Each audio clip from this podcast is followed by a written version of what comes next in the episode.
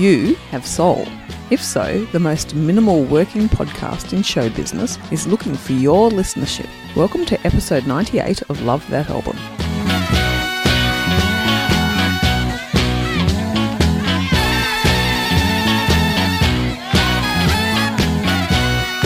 Morris is joined by Will Smith of The Gentleman's Guide to Midnight Cinema to discuss their mutual love of soul music.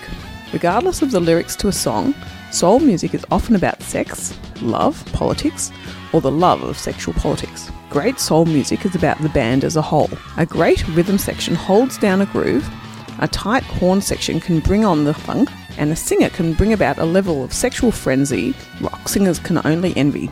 Together, a great soul band brings about something raw that can touch your emotions like little else. Will and Morris have selected three albums each. That's six albums, folks. To pontificate on and recommend for you to search out and listen to, dance to, or get friendly with, your choice. These albums span the history of the style, but all are musically honest. So get ready for LTA 98, aka The Gentleman's Guide to Midnight Soul.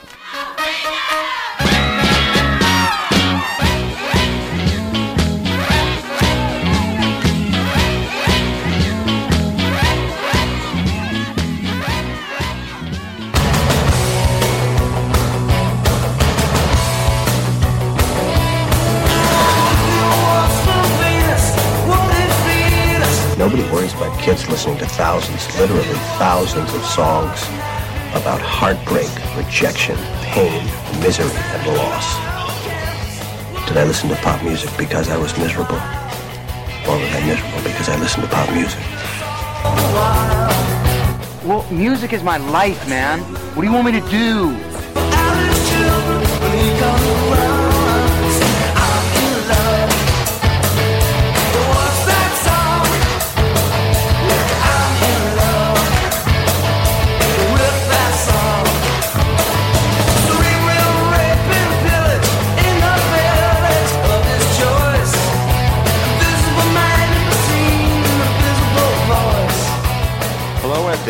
You're listening to episode 98. 98, I tell you. It's getting closer to 100. I don't know what I'm going to do. Well, yes, actually I do, but I'm going to get to that later on.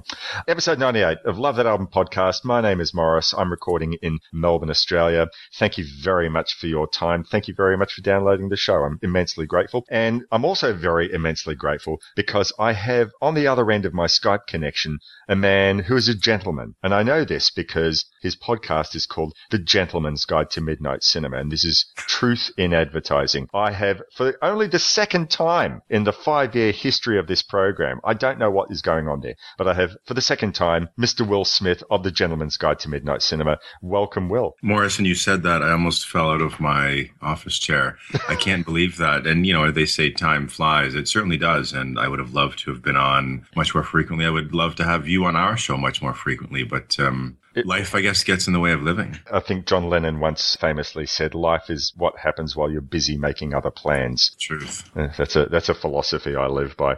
So look, the last time that you were on, it was I think in January of oh I can't remember, it was 2014, 2015. So two or three years ago, we spoke about a couple of really wonderful albums. An album by a, a local Toronto guy, Mac DeMarco, who since we spoke, I think has been to Australia about two or three times, and much to my shame, I haven't been to see him. And we spoke about the debut album from uh, Michael Kiwanuka, who is coming back to Australia in three months, and I am going to see him. And Mr. Kiwanuka has a newer album out. And uh, coincidentally, Mac DeMarco has a new album coming out. Wow. Yeah, yeah, Mac DeMarco has certainly been a little bit more prolific. I think since we spoke, I think he's put out maybe about three new albums or something. Yeah. Michael has only put out the, the one new album called Love and Hate. Have you had a chance to listen to it yet? I've listened through maybe once or twice. It was a different sound than his first album, and it, it took me by surprise a little bit. I think it's the kind of album that re- would reward multiple viewings, um, or viewings. I, I, I wouldn't get very far viewing it uh,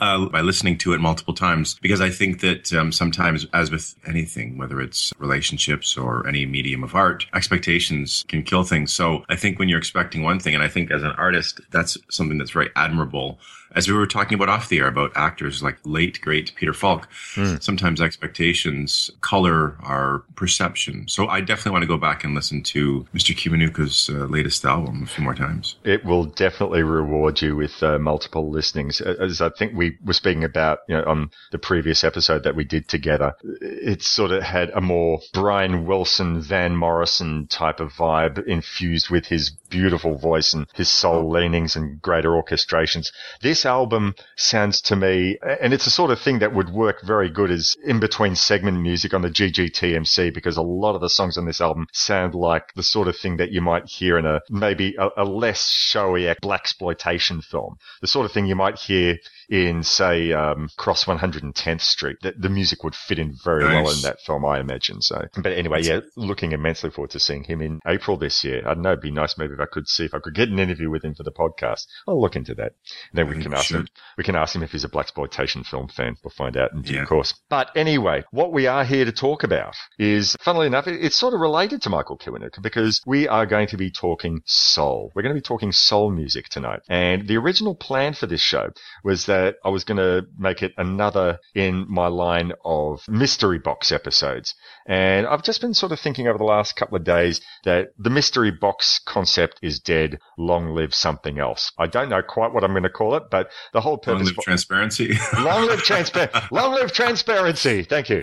Um, yeah, as I was saying to you off air, Will, the whole mystery box concept seems nice if you have thousands of listeners. I do not. And I like to be able to put the names of the artists that we're going to be talking about in the post so people doing a search can find out, oh, they're going to be discussing that album. Well, I better listen to this podcast. Yes, it is unashamed audience grab. I'm quite happy to admit that, but why not? And really, I think that We've got some very interesting artists, but they're all like the mystery box episode concept. We're going to be talking about three albums each, a total of six. You've picked three albums. Well, I've picked three albums. We've listened to each other's choices and we're going to be just sort of gas bagging for a few minutes about each of these albums, what we liked about them, maybe what we didn't like about them and why ultimately though we think they might be worth you, the listener might, might be worth your time. One thing that's interesting is I've picked all women singers and you've picked all male singers. So, um, I noted that as well. I thought that was interesting. Mm, mm. So uh, what we'll do is we'll go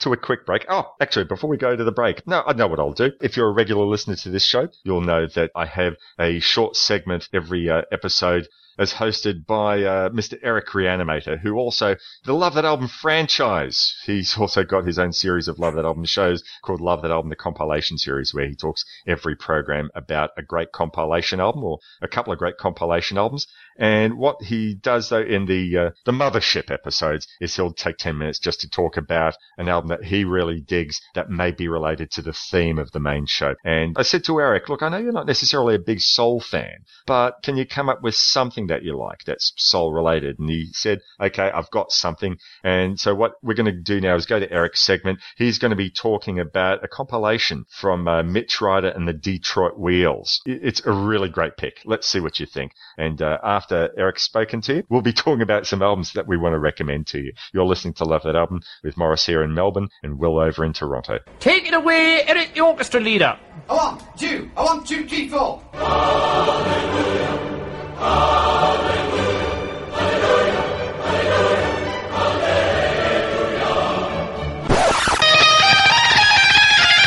Now it's time for An Album I Love with Eric Reanimator.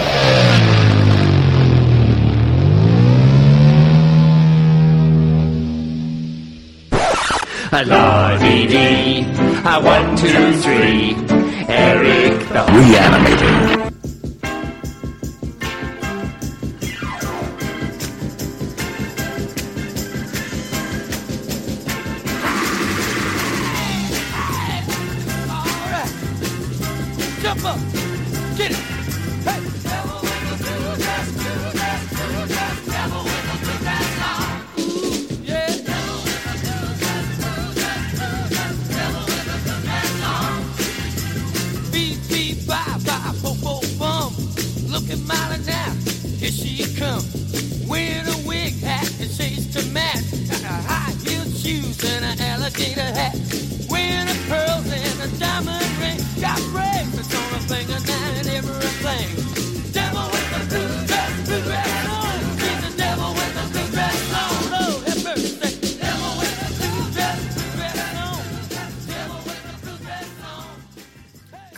That Album listeners. This is Eric. I am back for another year. This is 2017. It's January.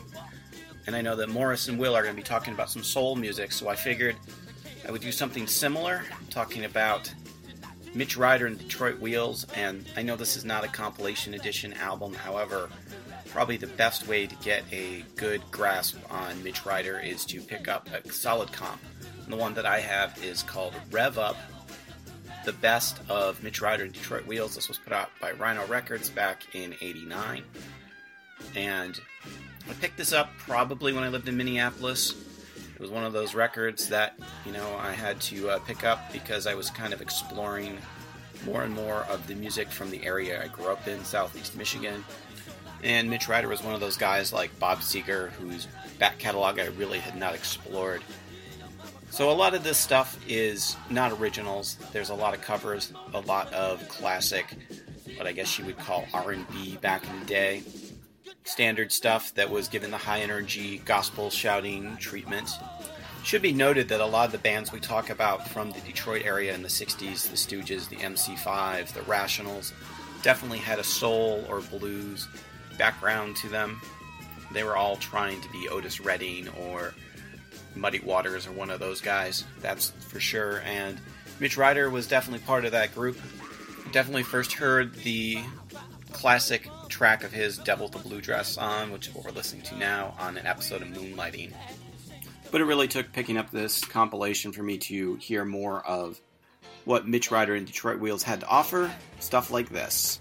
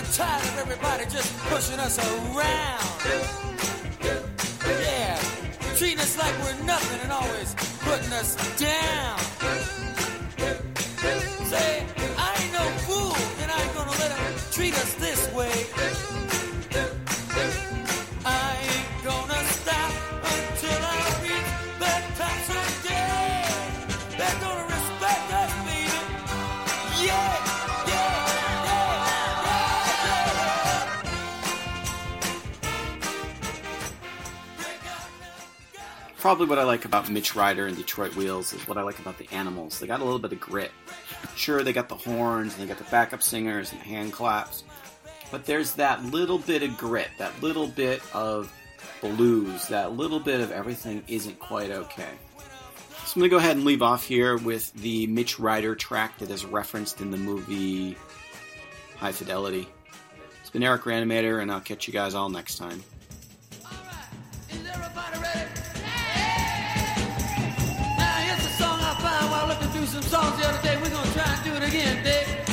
Called Let Loopy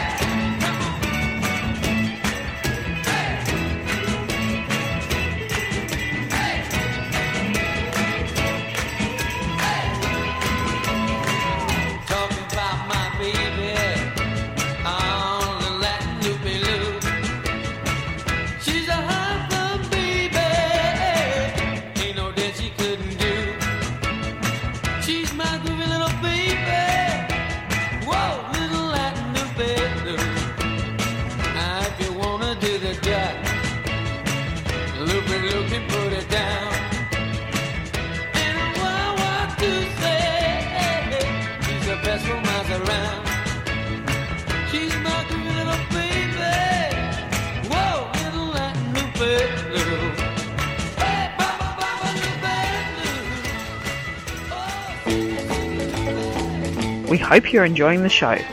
You can get previous episodes at either lovethatalbum.podbean.com or lovethatalbum.blogspot.com or search for Love That Album in the iTunes Store. If you want to get in contact, please email Morris at rrrkitchen at yahoo.com.au. Join the Facebook group at facebook.com slash groups slash love that album and start a music related discussion. Thanks very much, Eric, for another great segment for the Love That Album program. And Eric will be back next month for his An Album I Love segment as well as the Love That Album compilation edition. But meanwhile, here you're listening to Love That Album episode 98. Morris here in Melbourne, Will over in Toronto. And I asked Will to join me because I noted from quite a number of his posts on the Feed My Ears group on, on his own Facebook page that he is a big fan of soul music. And what rational thinking music fan isn't? I got to ask that question. So, Will, we're going to do this each segment. You'll speak about an album, I'll speak about an album. Let's start off with one of your picks. What would you like to talk about first? Yeah, absolutely. And I do want to say, just to back things up a little bit, it was a fun and daunting task to pick three albums because. I mean, there's so many. The possibilities are endless. Initially, I know, much to your chagrin, I did not pick Michael Bolton's Soul Provider album.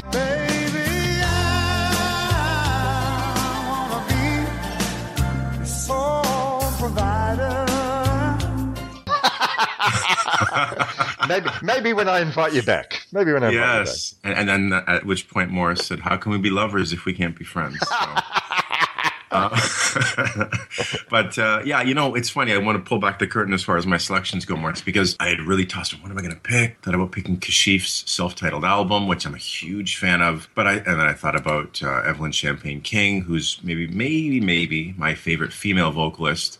Nice. Mondre, Dexter Wansel, you know, kind of cosmic uh, funk and synth, and although, but I thought they weren't pure soul albums, and I know your disdain, at least what I believe to be your disdain for anything disco tinged. Um, oh, look, I can be, I can be convinced. I can be. I mean, there's actually a song on one of your albums that has a bit of a disco tinge. So you know that was Yes. okay. That was okay. Yes, and I and, really, light. and really, what male cannot say that they don't have a thing for Donna Summer, at least in, in her heyday? So really, Absolutely. love, love to love you, baby.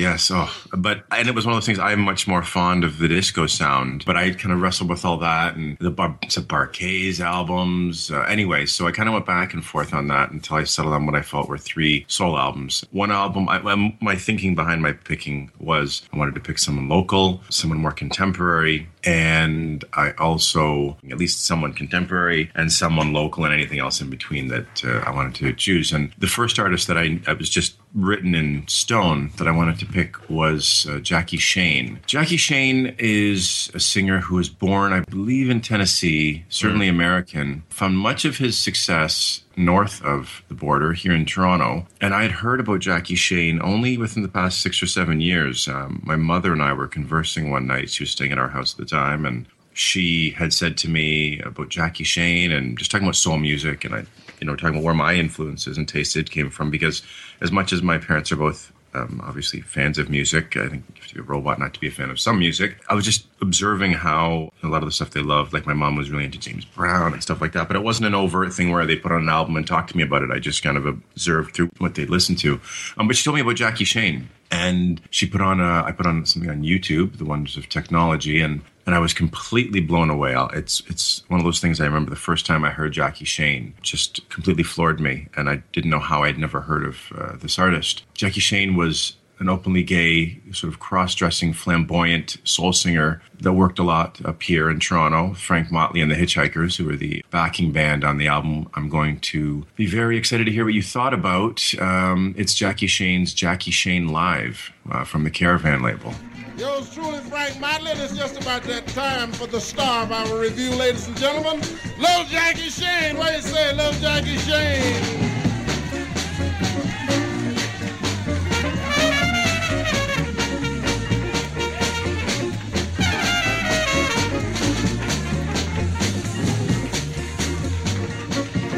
Thank you, thank you so much. Thank you. We hope you are enjoying yourselves. And just to get things underway once more, want to do a little thing called high heel sneakers.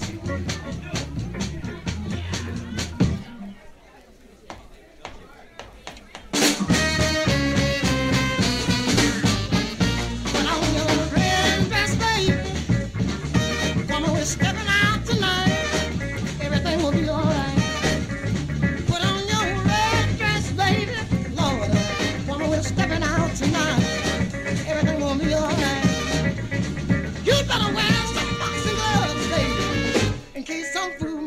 your So let I'd be, I'm dying to hear what you thought about uh, Mr. Shane. Well, it's quite fortuitous in a way. Maybe fortuitous isn't necessarily the word, but the album sort of stylistically matches up very closely with one of my choices, which, uh, you know, I'll reveal the curtain right now. We'll probably talk about it straight after this one, and that is Etta James Rocks the House.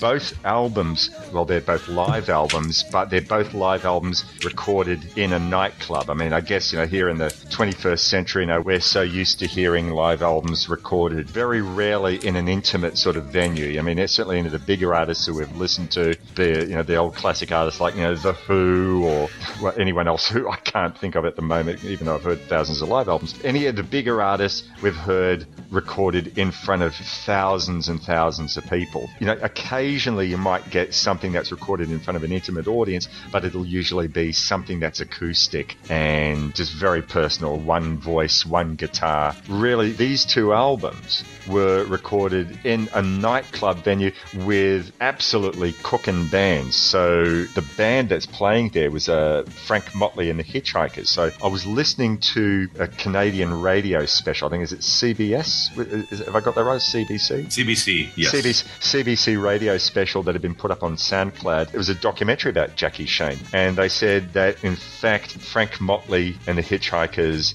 were you know, a band already in their own right, and Jackie Shane was hired by Frank Motley to just be the singer of their band. And Frank was obviously smart enough to know, wow, this guy's something special. We're happy to advertise things in his name. But essentially, he was hired to be part of that band. It was an interesting combination. The band was so exciting and really, really, really tight. And just listening to Jackie's voice at a time that I imagine it was very difficult to, you know, be an outwardly gay man and his voice is I don't know. Would you say it's effeminate? It's not necessarily effeminate. Maybe that's not the word I'm looking for. But he certainly had power. And like the, the person who he's compared to from a looks perspective is Little Richard. He doesn't quite sing like Little Richard. He has some of Little Richard's flamboyance, but he doesn't quite have that sort of tear him to shreds type of quality that Little Richard's voice does. Like Etta James rocks the house, and we'll uh, we'll speak more about that when we get to that. I guess this is an album of nearly all covers. So you know, Yeah, ex- except for actually, I think maybe maybe all of them are, or at least have been written. I mean, there's some pretty famous uh, covers on there. You know, don't Mm. play that song. Papa's got a brand new bag. Money. Knock on wood. Mm. Some of these have been covered multiple times by multiple singers. he's giving his take on it. But what really makes the album, I think, so exciting, I love the fact that it is played, it is performed in a nightclub, and you Yeah. get some of that audience vibe there. So the opening track is called Dual Trumpet Bounce. And they mentioned in this documentary that Frank Motley was known for playing two trumpets at once. And I can't remember, they said that he learned that off Dizzy Gillespie, or he'd actually played at some stage with Dizzy Gillespie. That was part of his shtick to play two trumpets at once. And the night has this theme. So, you know, we have this dual trumpet bounce at the beginning, and it's like a welcome, ladies and gentlemen, and here are the members of the band. And uh, we have the special extra talents of uh, King Herbert on tenor saxophone. And, and now here's the star of our night, Mr. Jackie Shane. And every, between every song, they replay that dual trumpet bounce theme. It's something different. I mean, it's like it's a different time when the next song was being introduced, and I found that it was a bit of a history lesson because you know you listen to most live albums, or if you go to see a band, they barely acknowledge the audience, or they may just go straight into the next song, or there might be a "How you doing tonight? This song is this," but this is from a time where you know performing in a nightclub where the introduction it was something special you know. It, i think it's jackie shane acknowledging his audience that i'm not here doing what i love if you're not there. So the introductions as well as the songs have to be something special and i found that something that really sets this album apart from a lot of other live albums i mean as well as you know the music it could have just easily been another album of soul covers but he's an exciting performer and just doing that little nightclub thing just made it a little bit more special to me Nice. Uh, You know, I always lament, and th- that that special you spoke about is a really wonderful companion piece to I think anything you listen to because sadly Jackie Shane's output is very, very, very slim. I lament that his body of work wasn't such that there's a few albums that were all original material, and he worked with you know a studio that really had a vision and, and could have harnessed uh, I think the power that, that he had as a vocalist because I think he's got a real ferocity to his voice. Yeah, like you said, it, it's not there's an intensity of ferocity. He can turn it on real quick. You know, like some of the great ones that just they can really turn it up uh, quickly and stop on a dime. But uh, yeah, it's you know even when I was listening back to this album, I was kind of of two minds. You know, partially lamenting that a lot of its covers you don't get to really hear Jackie do anything original, but at the same time, you know, we get to hear some of his stuff. But that piece you were referring to gives a lot of background because Jackie was a mystery in terms of what happens. There was rumors that he had died violently somewhere. Again, being an openly gay, cross-dressing man, black man at that. You know, it's kind of a double whammy. So, like in terms of cruelty he would have experienced. But yeah, that piece is a good companion piece, I think, to this album. And um, it is always interesting when you get a vocalist that you really like, how they can turn a song into something fresh and original, or just even a slight variation, like um, listening to Ray Charles do Ring of Fire. It's a wonderful example of cover done right. Or sometimes, you know, Otis Redding doing Satisfaction. Yes. Right. I mean, when you get a real talent doing that stuff, it's uh, it's exciting to hear something through completely feel fresh to you. I think everything on this album really does sound very fresh to me. The radio documentary made out that he was a moderate success in Canada, at least, you know, certainly in Toronto and Montreal, but he was basically managed by Frank Motley, and Frank sort of did it because he could recognize something in Jackie that was super special, but Frank's skills didn't really lie in management. It wasn't like he tried to rip him off or he wasn't doing enough, but he was a musician. his head. Yeah, uh, exactly. He was a musician first and foremost, and you know, he. I think he said in an interview that Jackie had had someone who was a specialist manager. He could have been as big or nearly as big as any of the established names that you know we hear from the Atlantic label and from the Stax label. Uh, Oh, yeah. played on you know radio all the time. You know, I'm just thinking it's it's a wonderful thing that you know that handful of singles, that clutch of singles, were released, and for all the problems that we get with technology nowadays, you know, people sort of swapping albums around rather than going out and buying them. But at least the music is there on YouTube for people to listen to. And here's one interesting thing that I found, like doing my little bit of research. You might find this interesting. As you were indicating, you know, there were rumors about his death, and to this day, no one truly knows. I think one of the, one of his band members, I don't know if it was uh, Frank Motley himself or someone else in the band, had actually tracked him down to, I think it was to Tennessee, and spoke with him, and they said, "Oh yeah, yeah, we'll get together. We'll uh, we'll catch up again in a couple of months." And then this guy tried calling him again on the same number, like about six months later. Jackie had disappeared, and the guy who answered the phone said, "I don't know who you're talking about. No one of that name living here." So, you know, Jackie's decided to remain a mystery, and he's left music for for good. He released that clutch of singles and that great live album. I think 1969 was the last time anyone had heard of him. The point I wanted to make out of this was in my research, Jackie Shane Live had been shortlisted by the Polaris Music Prize as a nominee for an all-time classic Canadian album, Oh wow, I didn't know that. losing out to Joni Mitchell's Blue. And I, I don't know. I have a problem with something like that. If you want to recognize a great album in your history, why would you make it a competition? I mean, you know, Joni Mitchell's Blue is a fantastic album. No, make no mistake about it. But why should they say, right, well, we've only got room for one classic Canadian album this year. If you want to say, right, we're going to make four or five albums we're going to nominate, and Blue is one of them, and Jackie Mc, uh, Jackie. Sh- I keep saying McShane. I don't know why. Ian McShane, maybe that's why. Maybe, maybe. but yeah, I think if they want to nominate five albums and say, right, these are all considered classics, I mean, this is a fantastic album.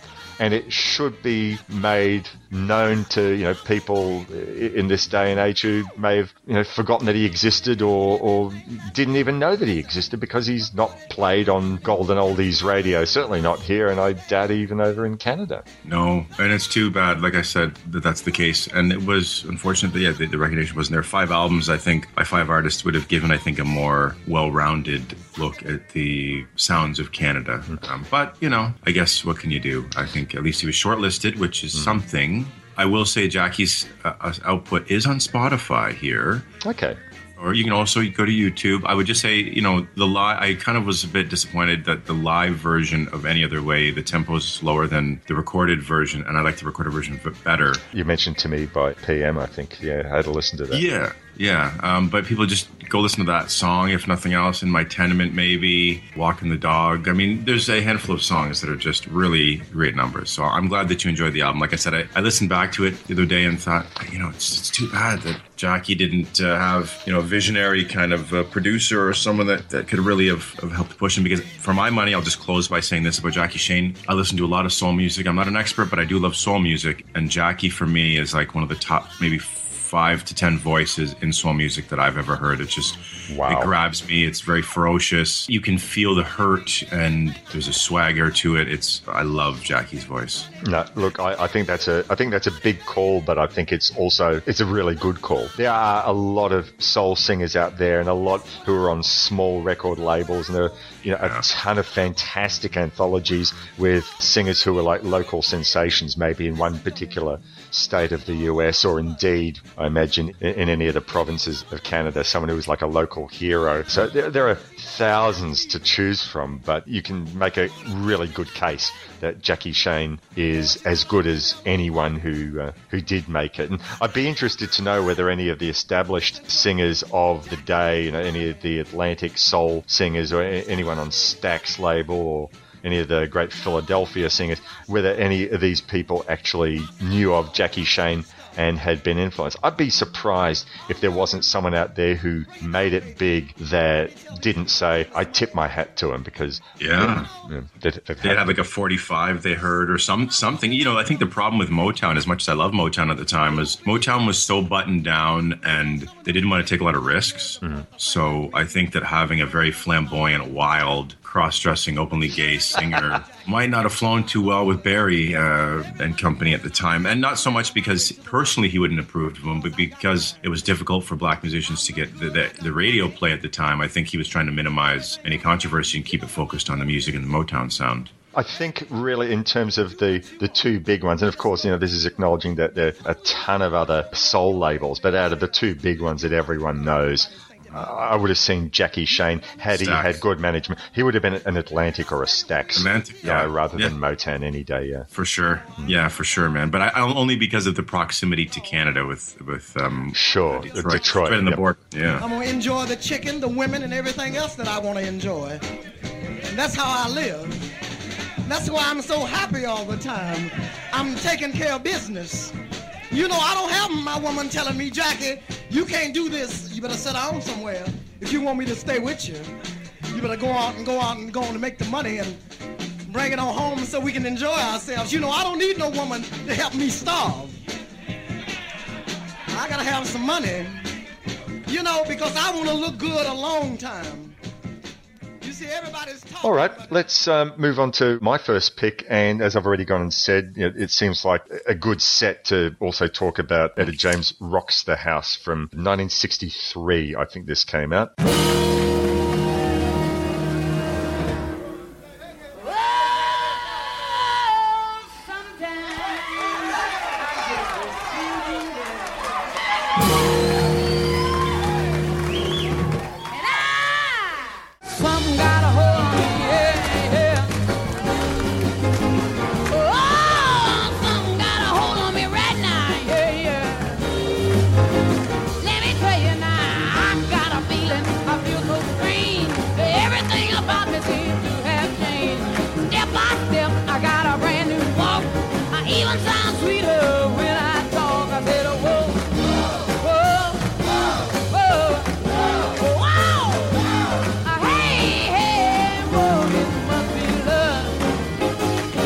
Probably just final connection we need to make between this and the Jackie Shane album is that Jackie Shane, according to uh, my research, had worked as a support act. He, he'd been on the same bill as Etta James. I'd be fascinated to know whether he was on the bill on the same night as uh, this album, Etta James Rocks the House, was recorded. Maybe not, but I, I just like seeing connections like that. it's funny. I was going to mention that if you didn't, I thought that was was delicious to hear that. Yeah, Jackie had opened for Etta. Yeah, I think you said a part of a tour. There was there was some connection there, and I thought it was fitting because I think like, two kindred spirits. Certainly, it's very interesting. Etta James is, I think, an interesting case here. This album is a really interesting one in her collection. Since 1959, she'd recorded for uh, Chess Records subsidiary. Now, Chess Records is more known as a blues label, but they did have a clutch of really great soul artists on their label. I mean, I guess a case could be made that this is something more of a blues album, but I'm going to go with the fact that this is maybe a blues soul crossover. So since 1959, she'd recorded for Argo, as I said, which was a Chess record subsidiary, and Etta had, I guess, like a lot of musicians, a lot of singers, had had you know something of a troubled childhood, and singing was like her one refuge, the one thing that she really loved, and she just really pushed herself on. I don't know when the first time you heard Etta was. Well, I'll, I'll ask you that in a second, but I just want to say that back in the early 90s, one of my favorite go-to programs was Northern Exposure, and to this day, I, I- is that a show you ever watched? Um, I watched a few episodes. Uh, I think when it came out, I was probably, I'm guessing, 9, 10. So, I mean, it was Ah, a little okay. beyond what I would have been into, but I certainly do recall seeing a few episodes of it. Absolutely. Right. Well, I was um, considerably older, uh, but 12 or I- 13. Yeah, yeah, that's it. That's it. Twelve or thirteen. Uh, no, it, it was it was a show I was absolutely mad about. Just love the characterization. Great gentle tales, and like some of the HBO shows that came years later, it always had a killer soundtrack. Always had fantastic songs. You know, great soul, great country, some Zydeco, and that was where I first heard the song that Etta James is probably the most known for, and that is At Last. At last,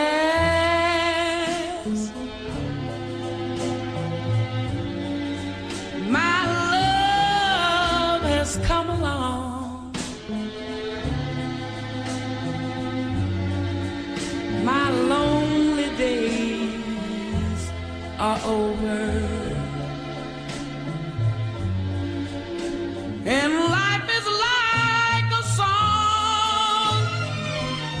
Really beautiful song with string section. And it's the sort of thing that you thought might have gotten played on what we call down here beautiful music radio.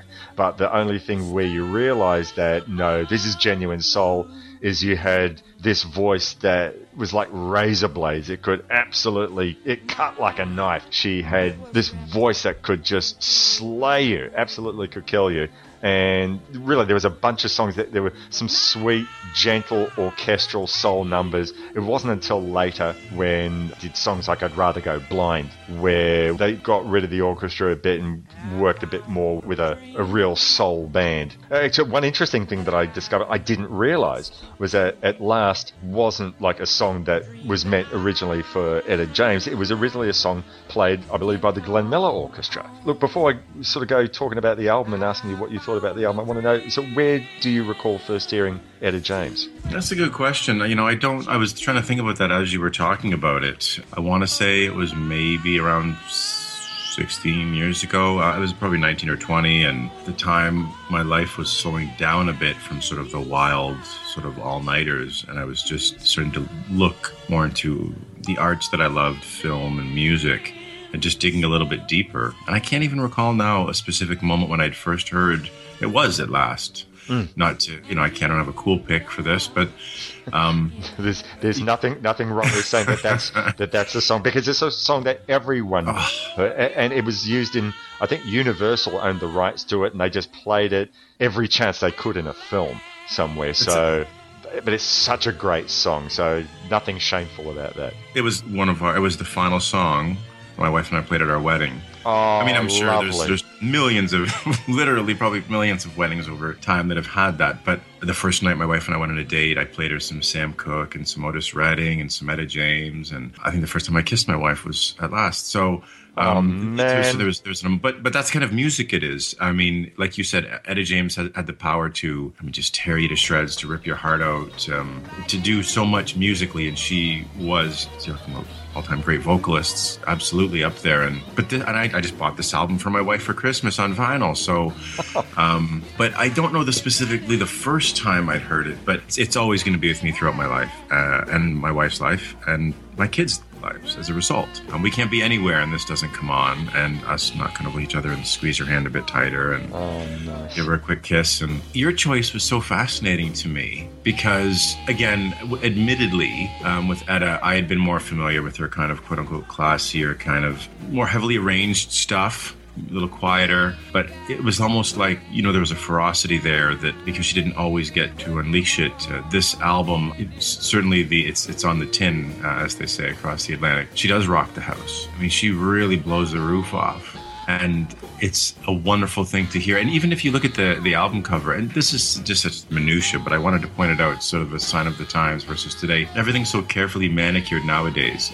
And I think, unless I've looked at it incorrectly, on the album cover, she's wearing a tensor bandage on her one hand. Oh. And nowadays, they, they would have photoshopped that out. Oh, I'm looking at that right now. I, you know what? You, you're so observant. I never paid attention to that. She is indeed. Yeah, and two of the photos, the one on the left and the center photo. Yep. I'm just, she's got the uh, but I think that's a great cover because I think it it embodies I think what she is, and I don't again I don't claim to be an expert with what I know of her, and I think what this album is is it's kind of her pointing at you, challenging the audience to keep up with her, and and she really gets things whipped into a frenzy on this album, and and to bring it back to Otis Redding for a moment, I think one of the other you can be a great singer, um, but that doesn't mean you're a great performer. You can be a great performer, but that doesn't necessarily mean and a great singer, but that doesn't mean you can whip a crowd up into a frenzy. And what is it? The is it the Monterey Pop Festival? I think where Otis performed live. That's right. Yes, it was. Yes.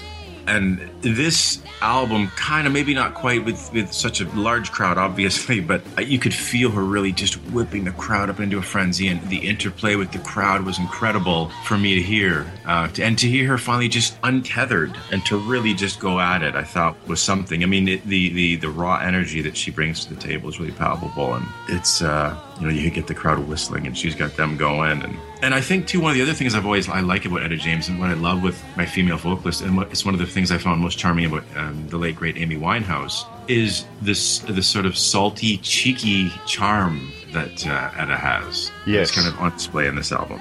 Yes, that saltiness, as uh, as you put it, really it does come from the fact that she's in her church, as it were. You know, she's whipping the crowd up as if she was like a pastor on a Sunday morning, except except these songs are probably not going to get played in church. You know, when she's singing, you know, like the, the great Jimmy Reed song, Baby What You Want Me to Do, there's a lot of lust in that. And that's really what great soul music is often about. It's about lust. You know, she'd already gone and exhibited the romance in a song like At Last. There's one song, I can't remember what it's called, but it's like Left Me Crying at the Church or something like that, which is really, really cheesy. But this is her being earthy. This is her being honest. She does a cover version of Ray Charles' What I Say.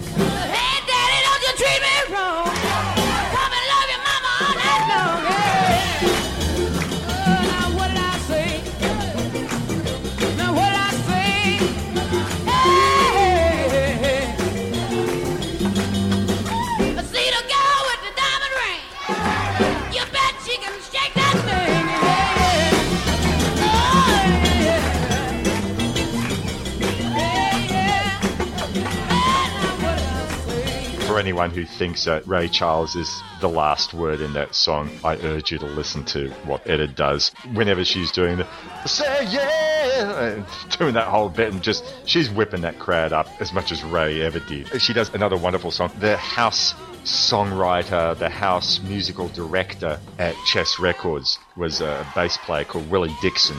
And even if you think you don't know that name, you sure as hell know a bunch of his songs. A bunch of his songs were covered by the likes of The Doors. They did Backdoor Man. Uh, she does on this album, I Just Want to Make Love to You, which everyone has covered.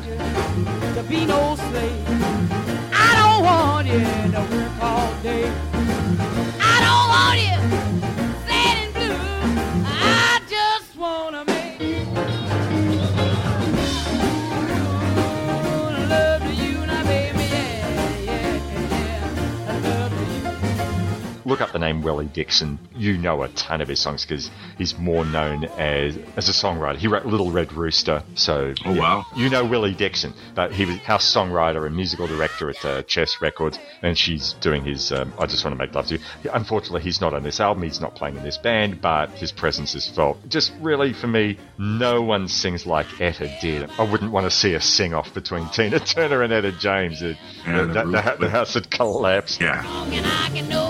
And I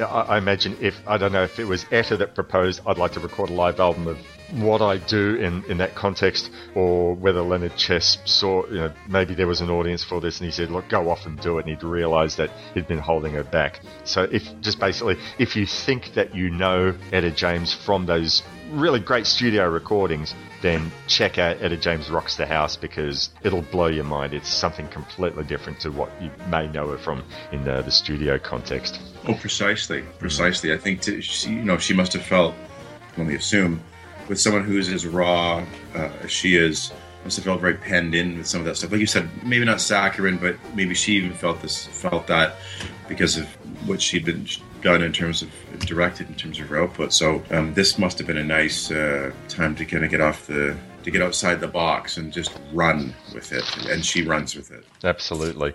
And I'm trying to recall where it was that this actually got recorded. Oh, sorry, yeah. This is recorded in Nashville. Not a very Nashville sounding album. No. But, uh, but oh, never mind. Uh, search this out. I mean, I, I've had the CD for many, many years. Nowadays, you know, with CDs being less of an easily obtained commodity, I don't know how easily available it is, but if you prefer to do things in the Spotify camp, I'm sure it's available there. But uh, yeah, available on Chess Records. Uh, search it out. You might find it in your second-hand CD store, easily available. Etta James Rocks the House. All right, so we've currently gone through one album each, two albums more each to go through. So at this stage, we'll have a quick break and come back, and then uh, we'll go through our second choices respectively. You're listening to Love That Album, episode 98, with Morris here in Melbourne and Will in Toronto. We'll be back shortly.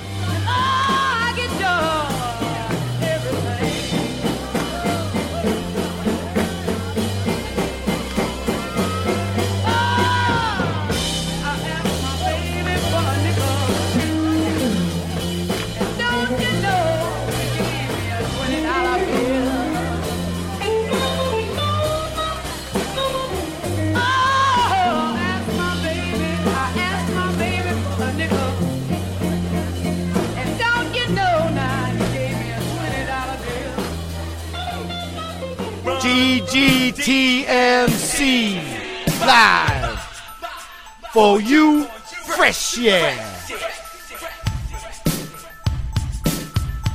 Big Willie and the Samurai are at your service, breaking films down and turning them around, giving recommendations that are always on point.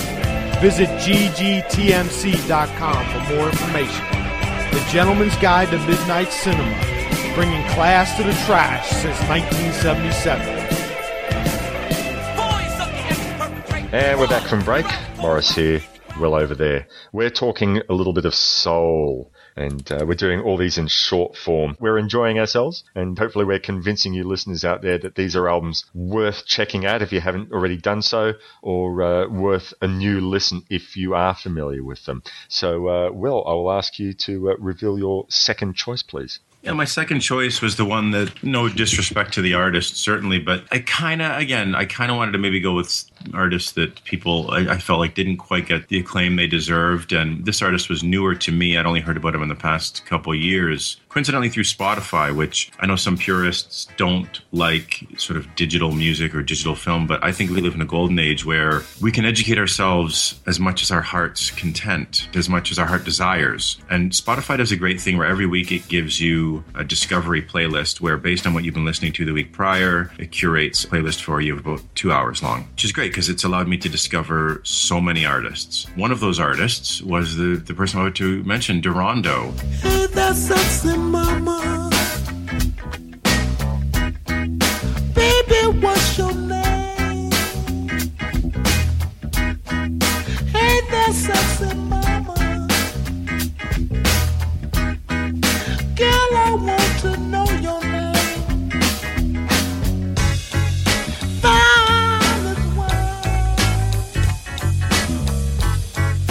tipsy to me. Girl, I wanna hold you. So fine. Love your sexy mama.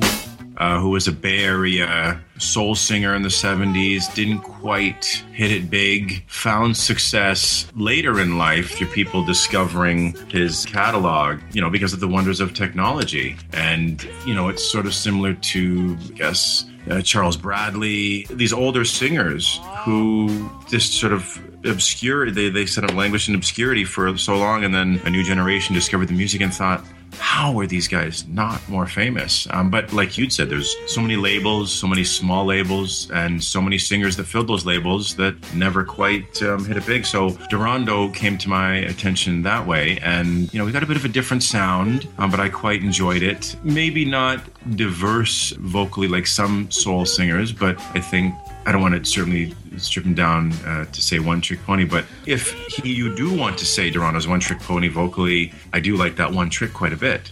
So let's uh, let's hear what you think about this. I was curious because I, I thought this might be of the three albums your least favorite. Uh, look, you know what? I don't think I sort of categorized anything as most favorite to least favorite. I really enjoyed all of these albums. I will say that your final choice was probably my most favorite because it was something completely different, but we'll come to that. No, I really, really dug this. And yes, I can sort of see that it is the songs on this album, which is, so the name is uh, The Music City Sessions. Listen to My Song by Darondo. I did a little bit of reading up about him. So he's a pretty unusual cat. He was, uh, he, so from San Francisco, Berkeley area. And one thing I didn't pick from the music, but apparently he took inspiration, like he was a guitar player, and it said he took his inspiration from uh, the great jazz players Kenny Burrell and Wes Montgomery. I don't know how familiar you are with their work, but I can tell you I picked nothing of their style in Darondo's own guitar playing. But, you know, if he says uh, those guys, you know, influenced me to pick up a guitar, okay, fair enough. But musically, there's nothing in what they do in, in what he does. The sessions from this album come from 1973, but this album didn't actually get a release, I believe, until 2011. That's Uh, insane. he claimed that music was just a hobby, and he left the industry after releasing just he had one hit, the song "Didn't I," which is on this album.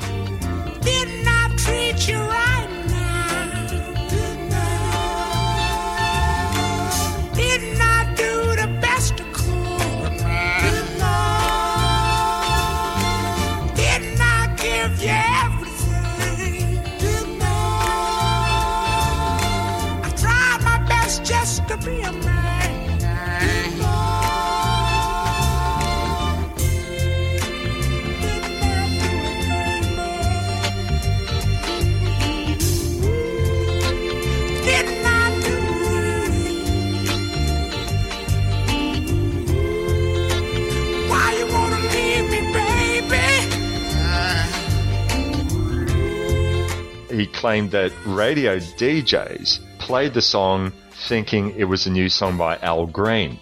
And I can see that. He sounds a little green. He sounds very Al Green, and it's all the Yeah. way through the album. I, I'm sort of wondering if that wasn't intentional. It's one thing to sort of say that, yeah, there are similar vocal mannerisms, but I don't know if he's sort of like going for, I'm going to do the Al Green thing here. It, it sounds a little too coincidental, but um, Sure, yeah. the album, there's mixtures here. Yes, certainly there's there's some of the Al Green thing going on. There's a little bit of the, the James Brown thing going Definitely. on. I I just want to sort of talk a little bit about a couple of the songs in particular. The songs on this sound, and I mean this in a good way, it sounds very underproduced. Yes. It doesn't have like the polish of, you know, say, you know, a James Brown or an Al Green record, but, you know, it comes complete with it. And, you know, some seriously, you know, funky drums and bass and, and some, you know, great sort of rhythmic funky guitar that um, presumably uh, Darondo himself is doing with songs like Get Up Off Your Funky Butt.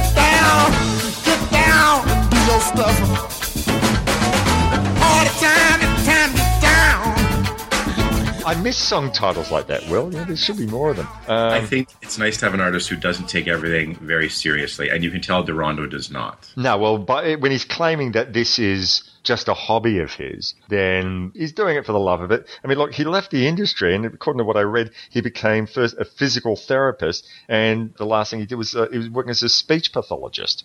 Believe that if you will. Can you imagine a guy saying, "Ah, get up off your funky butt," teaching someone to be a speech pathologist?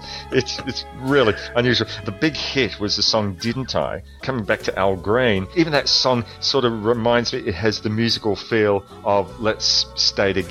He's a gritty guy, you know. And he, there's that song "I'm Lonely." Four o'clock in the morning, baby. I'm all alone. Waiting on a telephone call, baby.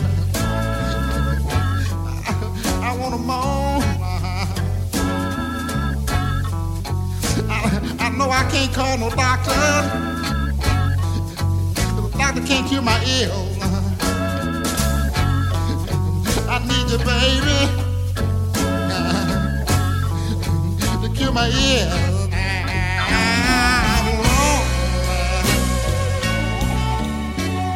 I'm only baby.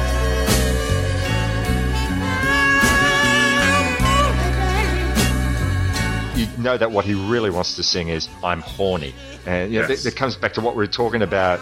Soul music, good soul music, is often about sex. And I read one description of him as being lascivious, and I think that is such a good word to describe what he was going for. And you know, I'm going to keep coming back to this. All the great soul music is about sex.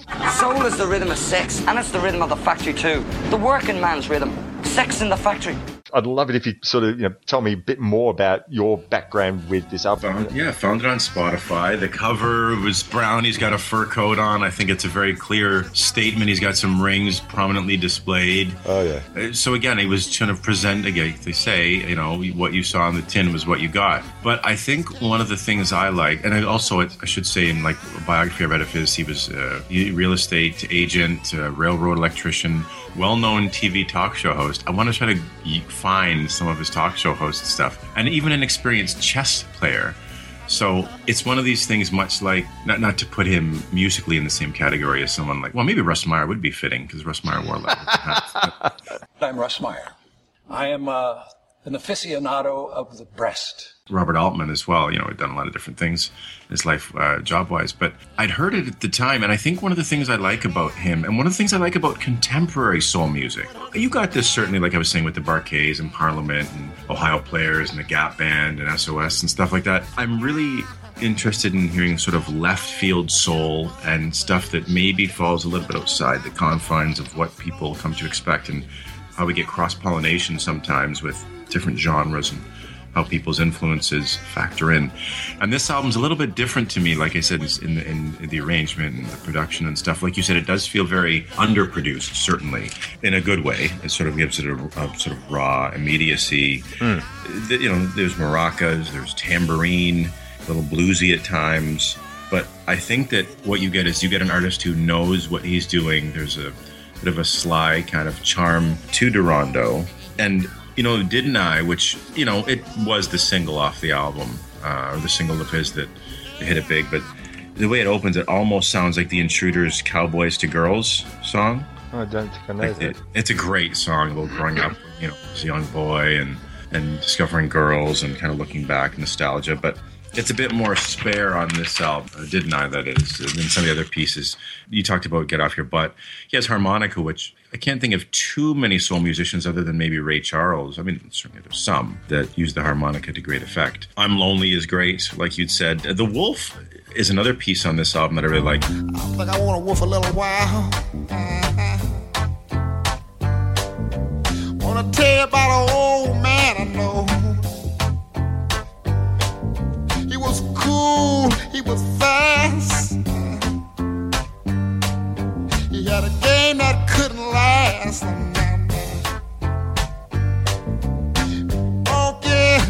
Talking, about Superfly was cool.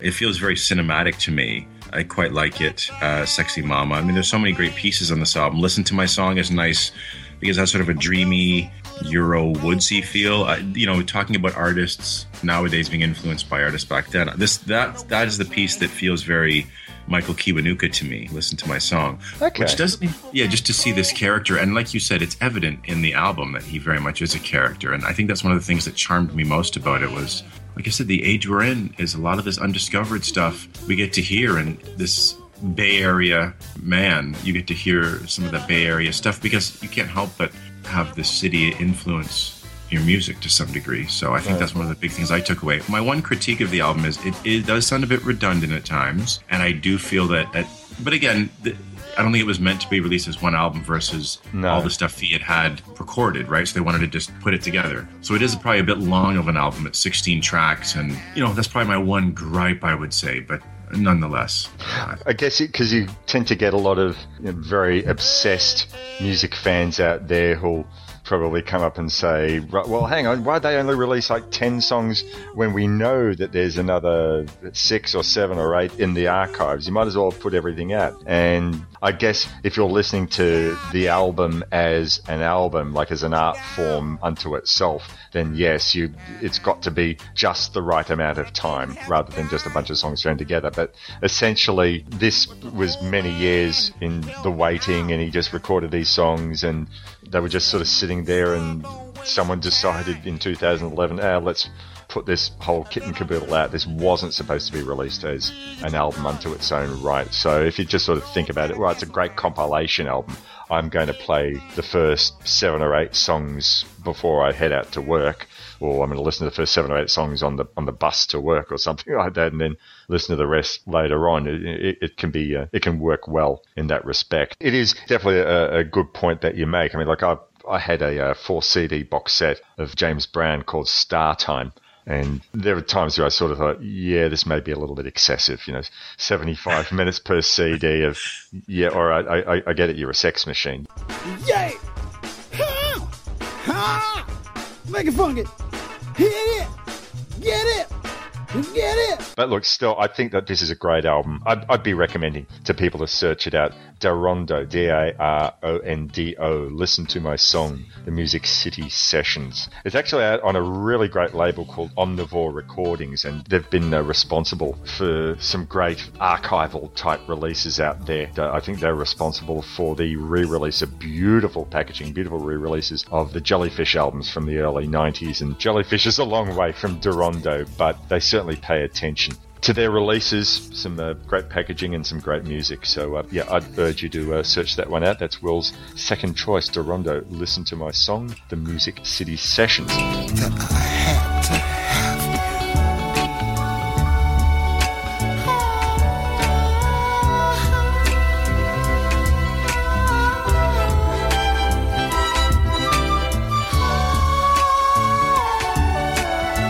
My second choice is an album that I'd actually wanted to discuss with you for a very long time. It was sort of going to be like a whole show in its own right. We sort of haven't been able to get together till now. So I thought, right, well, it's still something that we can include as part of this short form discussion.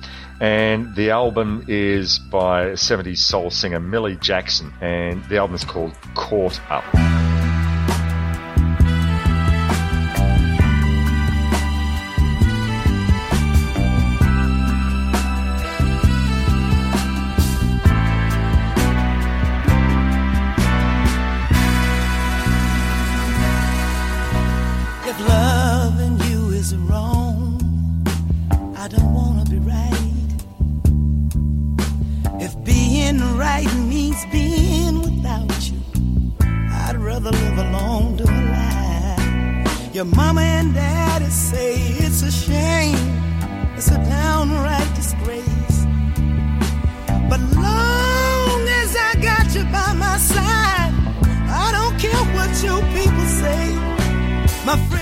She's hardly an obscure singer in the realm of soul music. I, unfortunately, I think Millie Jackson's name is not often brought up in like the first tier of singers that one thinks of in regards to soul music. I don't know. I mean, I don't know over there well whether you know she's played on Golden Oldies radio.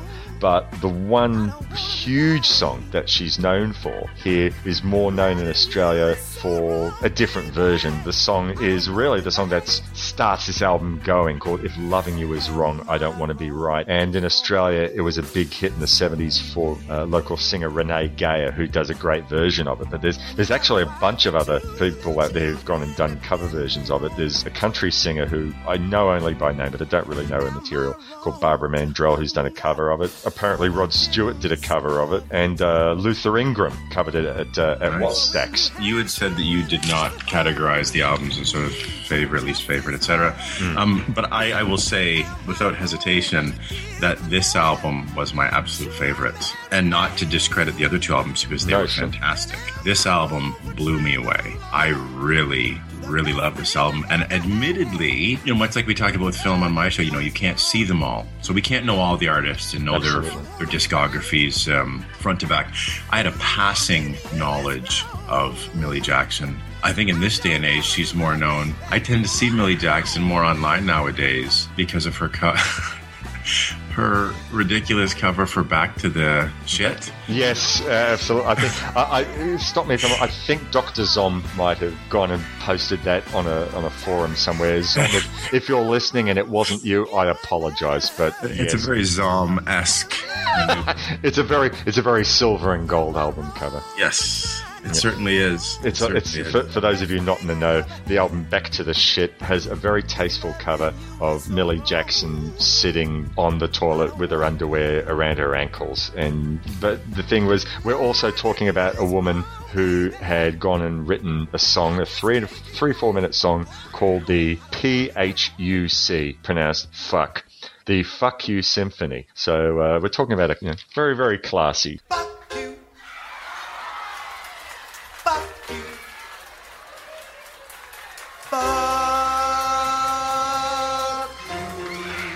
She had albums like Feeling Bitchy, back to the shit that you've already gone and mentioned, and Not for Church Folk. Truth in Advertising, if nothing else will. And lest we forget, wearing a headband with a crystal ball in front of her, an album called ESP, which is extra sexual persuasion.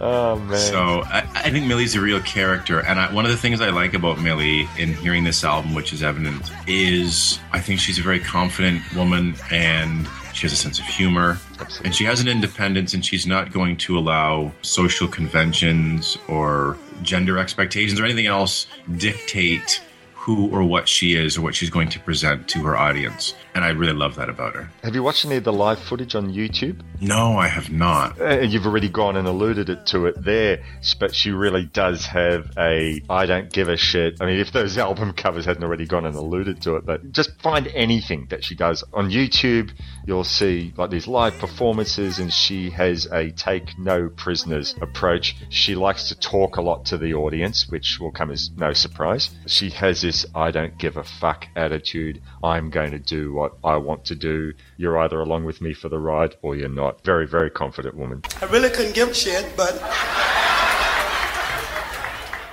This album blew me away. I don't know if you'd mentioned this. This is a concept album, right? I hadn't mentioned it, but yes, yes, this is a, a concept album. It's, uh, I think, caught up. Uh, it, you look at the album cover, it's uh, two women and a man caught up in a spider web, spider web of love and intrigue and broken hearts. And what this album does over the course of its album is you hear from all the parties involved in a love triangle. A man is unfaithful to his wife, has a lover on the side. There's even sort of like not skits, but there's pieces that in the run up to the vocal portions of the songs, like the actual singing, uh, where you hear characters talking, encounters in the street, and and so forth. And this painted such an honest, heartfelt look at infidelity, how it impacts a family. To look at it from the other woman's side, oftentimes the other woman is demonized in these situations as being a homewrecker. Sometimes that's the case, but that's not always the case. And I think Millie is, you know, maybe by nature a bit of a contrarian,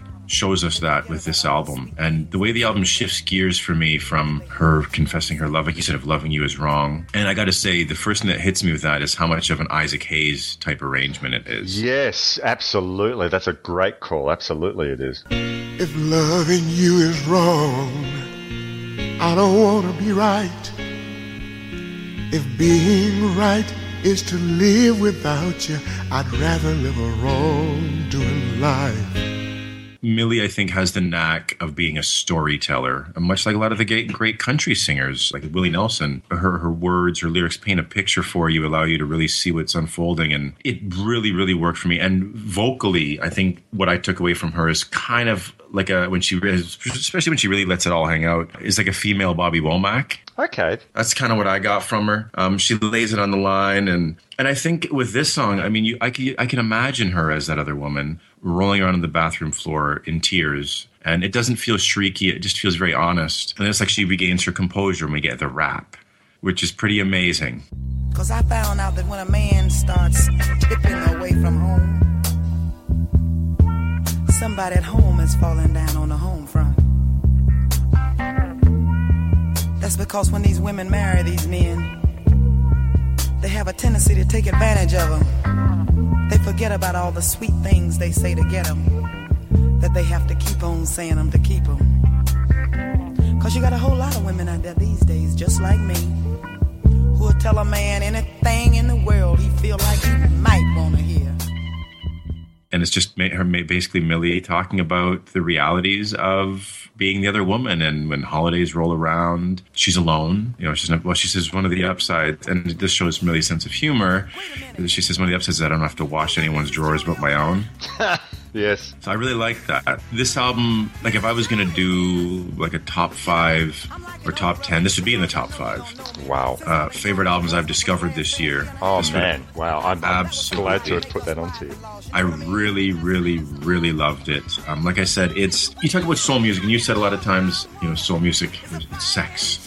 Uh, but I also feel that for me, a lot of the artists I really admire, it's like they really dig down deep, and you can really feel the emotion, whether it's lust, love, anger at social injustices. Oh, sure. A, lot of what soul Whatever. music about in the '60s, I think, was a reaction to social injustice. Social so injustice. there's, there's even if it's not overtly in the lyrics. There's a lot of politics that's going on in 60s soul music. You know, pretty much, I guess, in a similar sort of way that politics is there in blaxploitation films, where Absolutely. where the characters, or the actors, the filmmakers, they're taking control. They're not going to be the best friend of the action hero.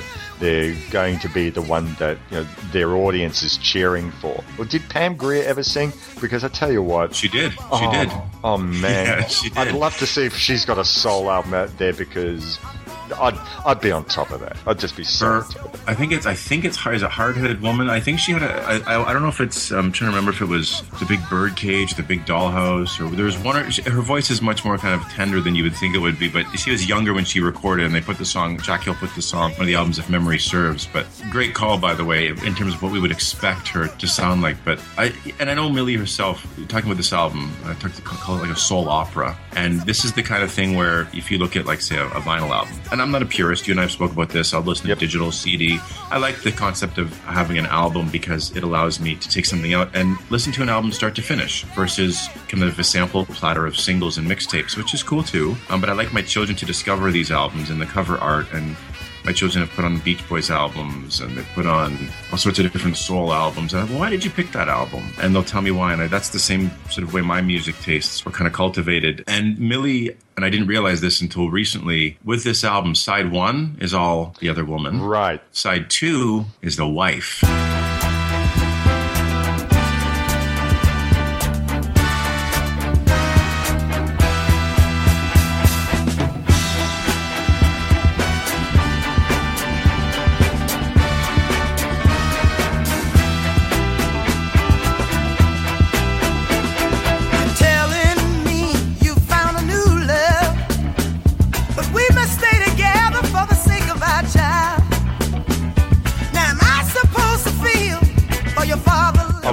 I didn't know that was the line in the sand when you flipped the album over. Right, I was going to make the point that yeah, because yeah, as we've spoken about, I'm still very much a CD guy. I love my records, but you know, I'm not going to. This is not going to be the forum where I'm going to debate sound quality of records versus CD. In terms of having the line in the sand, as you say, this really is the ideal album for a record, or for that matter, for a cassette. You know, something that you can turn Yes. over. Right, you've had one perspective. Okay, turn it over. You get the other perspective. And the other thing that I like about this, I mean, the music is absolutely fantastic, but it's it's not judgmental. We get No. the um, because really, you know, from from our comfortable lives, we sort of see right. Oh, having an affair with someone, it's morally wrong, and you know, if you're going to be with someone, you be with them. If you don't want to be with them, quit and then move on.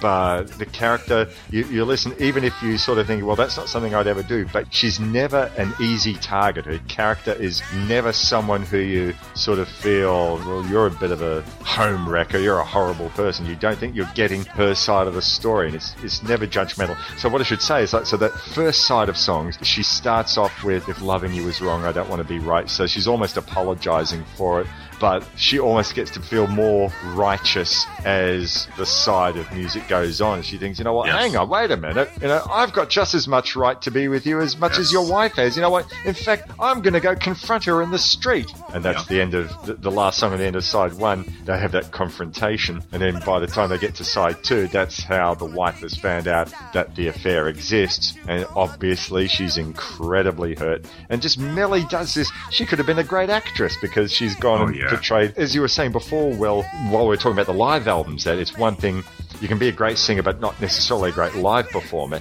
But I also say you can have a great voice and you can convey the right notes, but she's really conveying something about the characters here. We do have a story. It's a genuine, or they've gone and said it's a soul opera. It's a story. It's a film that's being told through music. And we get her character. I would have loved to have seen if she did anything on film, like in, in real film, because she carries off her character so well here. She does it so brilliantly. Uh, This would make a great stage production. I think it would. Really would make a great stage production. Two other things I want to make mention. We've been sort of raving on about what a great concept this is and how well Millie Jackson carries it off. The band here is Yes, the yes. mus- the great Muscle Shoals. I got to ask you, well, you, Swampers. oh, you, uh, you've, I think you mentioned on GGTMC that you've seen the Muscle Shoals documentary, right? I have, and I was going to mention that uh, you were quicker to the punch than I. uh, you, full credit before I, we got off talking about this album. Full credit has to be given to the Swampers because, in true to form, they kill it. They do, absolutely. I mean, look, like a lot of other people, I'm a big fan of the great house bands like uh, Booker T and the MGs and the Mar-Keys and, you know, the LA's Wrecking Crew and the Funk Brothers out at Motown. And they all had their sound.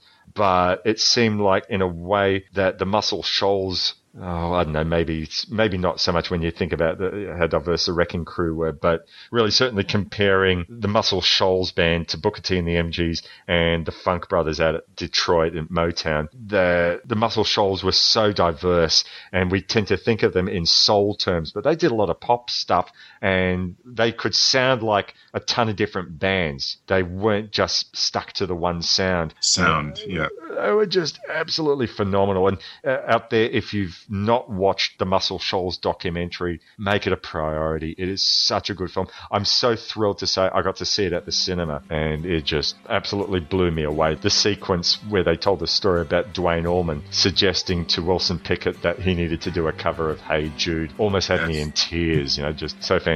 But we digress. One of the highlight songs for me on the album is the conclusion, and this is Oh my God, yes. You're going to Beca- make me cry, beca- man. was a hot afternoon, the last day of June. The sun was a demon. The clouds were afraid, 110 in the shade, and the pavement was steaming. I told Ellie Mae in a red Chevrolet. I needed some time for thinking. I was just passing by when I caught your little eye, and I swore it was winking.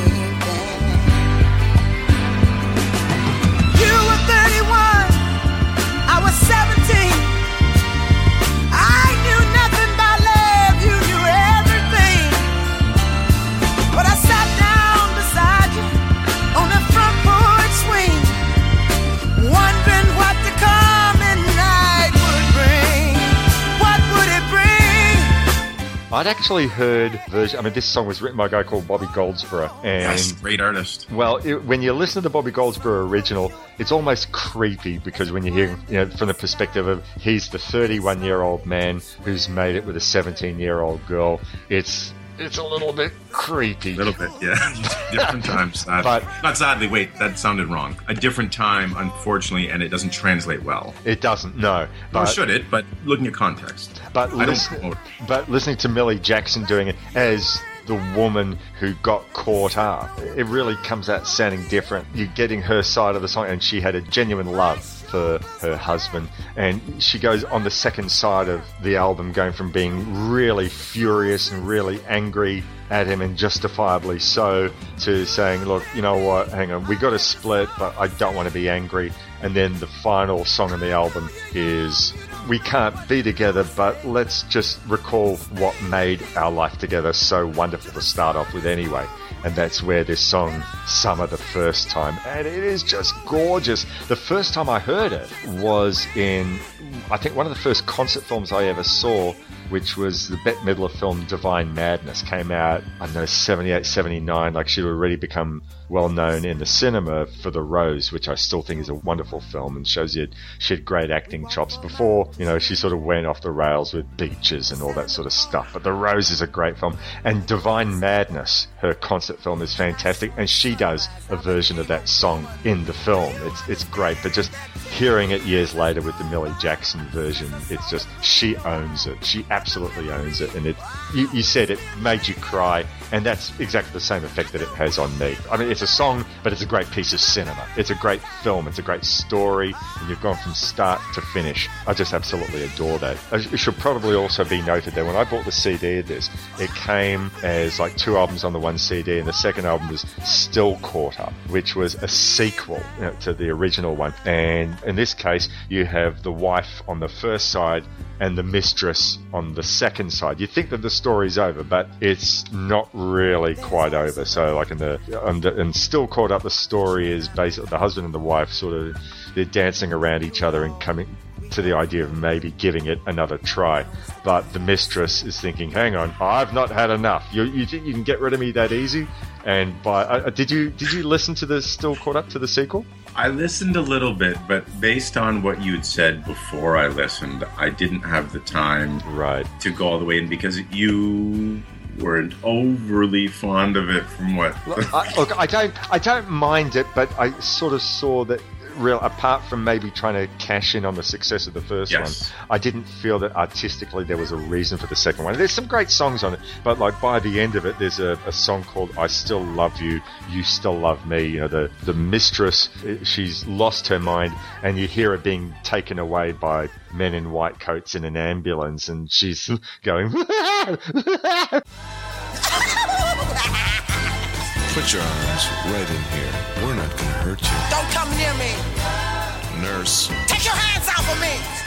nurse, will you please help me? Let go of me. Miss Jackson, please. and it's it's oh, just a little bit stupid, a little bit ridiculous, and it's sort of taken away from cheapens things a little bit. It, it, it, it does. So really uh, out there, I mean, look, if if the only way you can get the album is to get it as a twofer, that's fine, and even maybe give the second album a listen, and see what you think. But the first album, Caught Up, is absolutely essential, and I'm thrilled that not only did you like it, but that you've said that it's now one of your most favorite soul albums.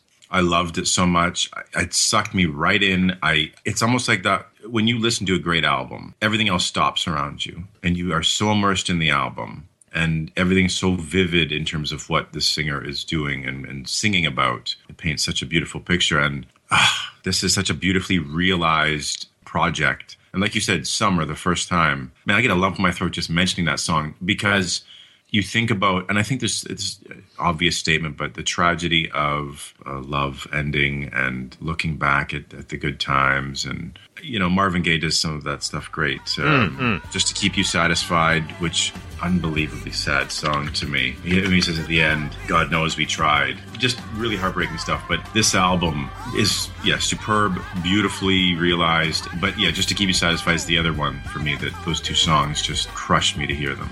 All right, so we're going to go to one final break, and then uh, we'll wrap things up with one more album each to uh, recommend for your ear holes. So uh, you're listening to Love That Album. Thanks very much for being a part of it. We'll be back in a moment.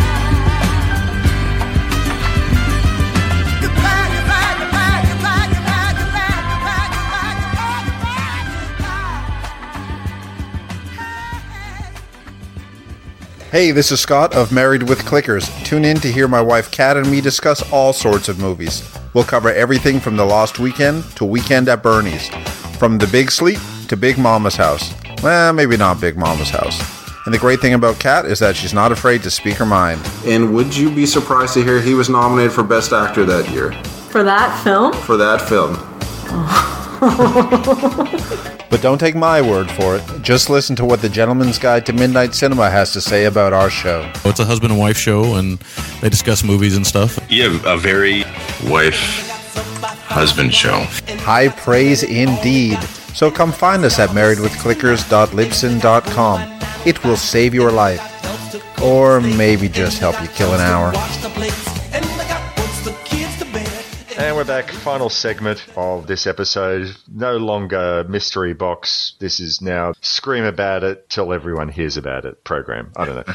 short form. It's not really quite short form, but it's shorter form than most of these programs are supposed to be about per album. So we hope you're digging it. I'm very honored to be uh, chatting with the co-host of one of my very favorite podcasts, The Gentleman's Guide to Midnight Cinema, Mr. Will Smith. I'm going to have to find a, some way to get hold of, of Sammy one day. You know, I, I, I mean, I know he's a musician. Does he like talking about music? He does. He wears a lot of different hats musically. He's played in bands. He certainly has far more knowledge than I do in terms of the nuts and bolts of music and technique and things like that. He certainly loves soul and stuff like that. I'm more, much more of a soul aficionado than he is, but rock and a lot of that stuff. I mean, he really knows his stuff too, and uh, that'd be cool to hear uh, him do an episode with you. I'd, I'd love it. I'd love it. Here it's been five years, and only your second time here. That's that's one big bowl of wrong. And no, Sammy, no, that's that's an even bigger bowl of wrong. So we'll fix that up. All right. So we're gonna now go to your final album, Will. This was wow. That's my one word review. Wow.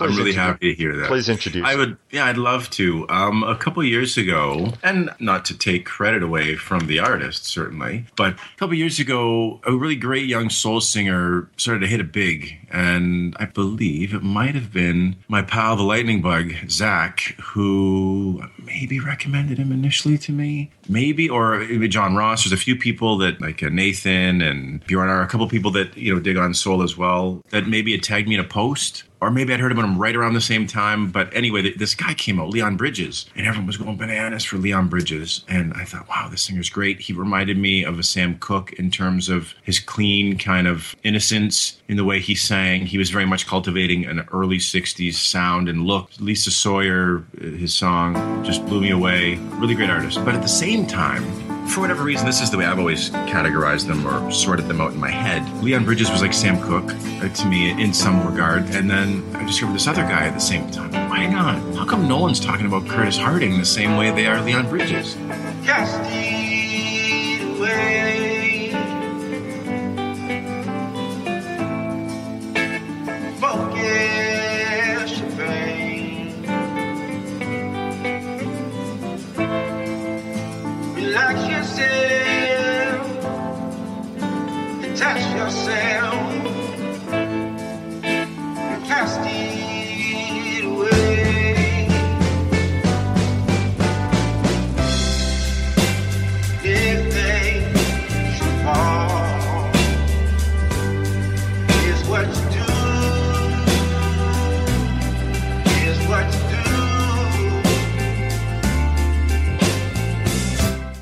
Curtis Harding was a little bit more Sly Stone, a little bit more Otis Redding, kind of a little bit wilder, a little bit more variation in terms of his arrangement and production. Felt a little more raw. And so, any chance I've had, I've said to people, hey, check out Curtis Harding. You know, if you think soul music's dead, just check him out. And when you said that, this was also one of the, this was the second one that really sprang to mind after talking about Jackie Shane, because I felt like people lament, they just, they think that, uh, what is it, what's the saying? Um, the death of soul music has been greatly exaggerated, essentially. and yeah, and so I thought, you know what, let me see what my pal Morris thinks about Curtis Harding. So without further ado, I'd love to hear that. like your other albums, I came to this not even having heard of him, never mind having heard of him but not heard the music. First thing I have to say is it's the most GGTMC front cover for an album in the history of music. Uh, so yeah, there, there he is. You know, he's got his top off, smoking the cigarette. That is so GGTMC. And if any of you listeners out there listen to the uh, Gentleman's Guide to Midnight Cinema, and why not if you are not? But if you are listeners, you'll know exactly why I say that. This album, it's an unusual one in the realm, I guess, of the modern retro soul album. I guess like a, a lot of us over the last few years have been really excited about the artists on the Daptone label. So, you know, the unfortunately recently departed Sharon Jones and you know, the, the Budos band, and I think you already mentioned Charles Bradley before. And those albums, those artists sort of showed that old school soul. It didn't have to be pastiche. It could still be tight and exciting and fresh. It really gave soul and R&B back the name that it deserved. Really going back to that old school sort of thing. Labels like Daptone I found very, very exciting. Curtis Harding is not like that. In fact, I sort of think that the name of the album, Soul Power, might sort of give I don't know, I wouldn't necessarily say an incorrect impression as to what you're going to get, but maybe there's he's forcing you to sort of think, well, soul power is not necessarily in that sort of tight Stax Atlantic or even Daptone type of groove. It can be different things. Now, a few years ago, I first heard a band which I know Eric Reanimator champions very much called the BellRays. They take a soul singer, Lisa Kekaula, I think her name is. She's like an old school soul singer, just, you know, really think Aretha, think that style of soul. But she's mm-hmm. singing over a hardcore rock band, like a, a garage, really loud, thrashy garage rock band. There's still a touch of the old school soul in it, but it's really more soul voice over loud thrashy rock and it's fantastic. And then there was a band from about two, three years ago which Tim put me onto and I think I might have recommended to you called Vintage Trouble. And Yes. a, another band that had a real rock edge rather than being sort of that old school soul with the horns section and tight funky guitar and all that sort of thing. They they're going back to old style bluesy rock, but with a great great soul singer. Now, why I bring them up, this album by Curtis Harding, Soul Power, it's not full on rock like those albums are, but he is doing something different. And there's certainly this song like, I Don't Want to Go Home.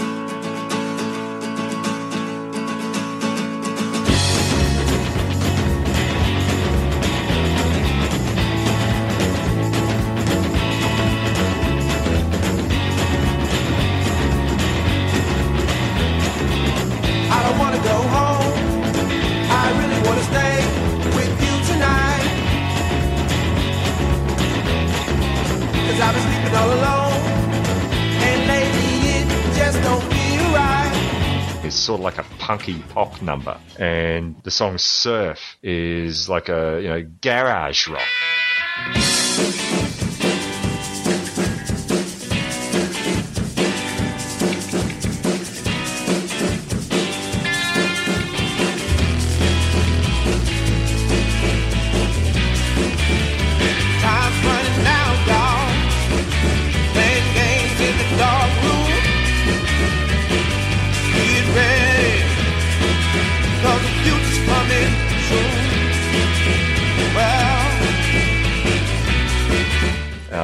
Doing different things. One track that I think I imagine you'd be a big fan of on the album called "The Drive" because it sounds like it belongs to me anyway. In a 1970s crime film, it's menacing. take it slow, baby.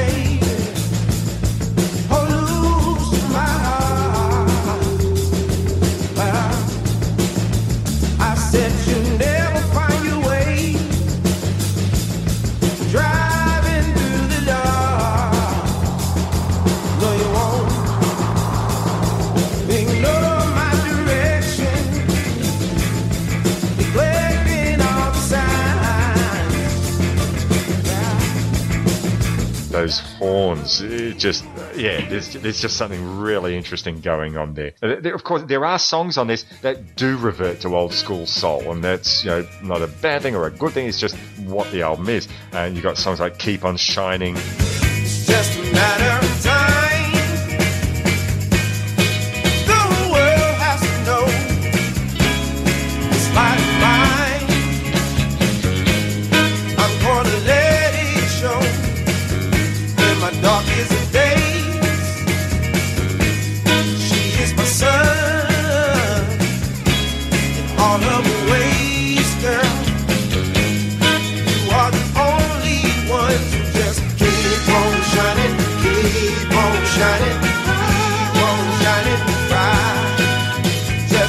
On the Other Side, which is, is sort of like a bit of that disco style I sort of mentioned before when we are talking about that. But you know, there's a whole lot more going on here than just old school soul. The soul comes from his voice, the soul comes from his attitude. A lot of these songs are quite dark in their lyric and in their tone. It's not necessarily a celebration of love or a celebration of the human spirit. It's looking, well, life is dark, and he's mentioning some of that. I really, really dig this. I think on the song Drive My Car,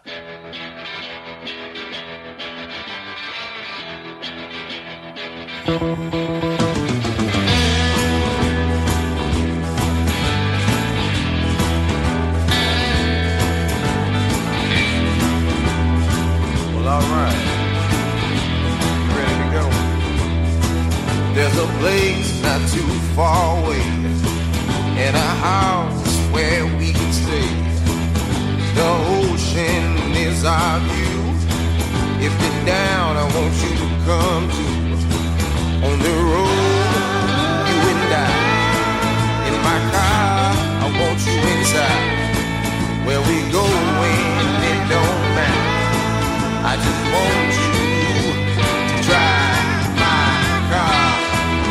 Which sounds like a 60s garage song. Uh, Lenny Kravitz. I, I love those first Lenny Kravitz albums. I know, don't know how cool or fashionable it is to say that. I don't give a fuck. I love Let Love Rule. I think that's a fantastic album. He- Same he's here. really, really super talented guy. And there's something of that in that song, and maybe something in terms of what he's trying to achieve here. You know, I'd say it's a, they're a good likeness for each other. Um, but yeah, look, anyway, I, I love the diversity of this album.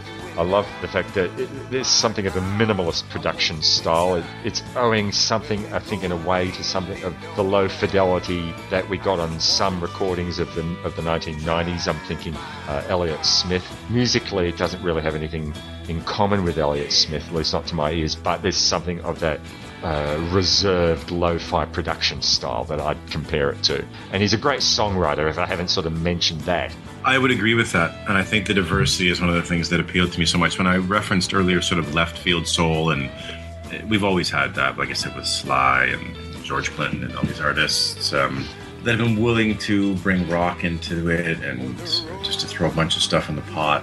It, it's it's exciting. And you hear someone who has so much, so many different influences and they bring them to the table.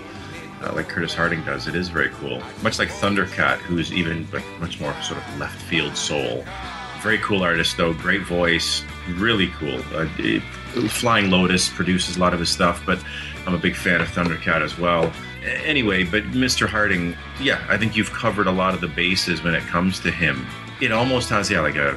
I, I was I was surprised to hear not so much that I think he was he's lived in Atlanta and he's lived in Michigan, so I'm going to say Detroit for a lot of the more raw industrial kind of stuff that you okay. feel in his music. Um, but that, that would that would explain that. Yeah, absolutely. That's yeah, it really would, right? When you talk about much like the Antonioni theory of where you are influences uh, sort of the aesthetic or the, the your art, uh, your surroundings. This sort of garagey stuff, like the rock stuff, I thought maybe, maybe he's like a Bay Area artist where things are all kind of cobbled together. Um, but no, yeah, it was Atlanta and, and the Detroit area. But this is a this is a great album, and I hope more people check him out. I know some people said it feels a little bit overly reverential. I have to disagree with that. I don't see it being overly reverential at all. There are some artists where you listen to think, all right, within three seconds you thought, right, this guy's paying tribute to this. He's not. Yes. He's he's respectful without being reverential.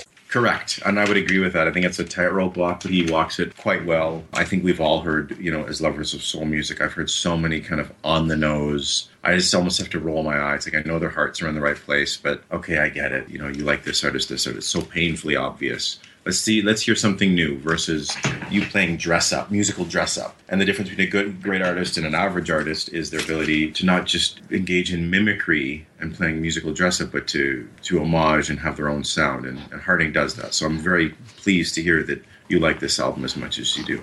I remember that we had this discussion once about Eli Paperboy Reed, and I think that was your criticism of him, if I recall correctly, that he's he Yes. was an artist who was just too much trying to live in the shoes Oh, of uh, those who came before him rather than do something original. That was the vibe I caught at the time, rightly or wrongly. There's been times where they talk about Blue Eyed Soul. You know, I maybe judge Blue Eyed Soul, quote unquote, uh, white soul singers a little bit more harsh, but I got to give credit where it's due. People like Jamie Lidell and Mayer Hawthorne, who I'm a big fan of. Some of his stuff is a bit surface, but I've gone and listened to soul albums that I wasn't aware of when I listen to his stuff and can hear where he's got some of his cues from. But and when it's very on the nose, I just I can't help but sometimes roll my eyes. But you know, who am I to say if someone's influences all seem very surface, it still comes from a passionate place. So, but I think I, I want to say this, Eric Reanimator. I'd love for you to check out this album and hear what you think because I think there's some stuff in there he would dig. I wholeheartedly agree with that. Eric, you've got two recommends from us, so uh, check out Curtis Harding, Soul Power. And in fact, not just Eric, any one of you out there listening, Anyone. please Everyone. check this out. This album's from 2014. Very, very recent. I guess final thing I wanted to make note about, like a particular song, and that's this album opener is a song called Next Time. Could've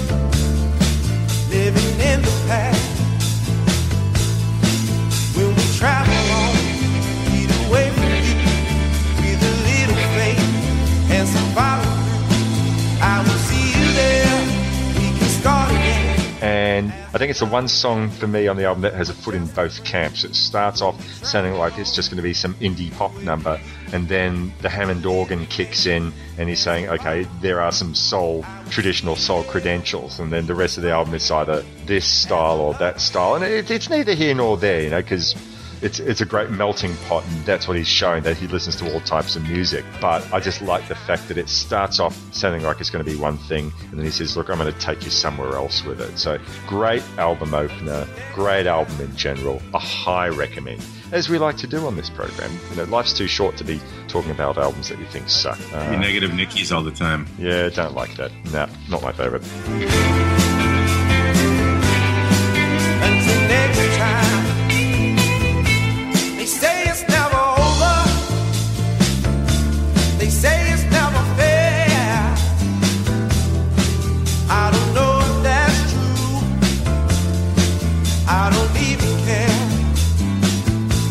So we're up to the final album of the program. This is an album that I only just recently discovered myself, much to my shame.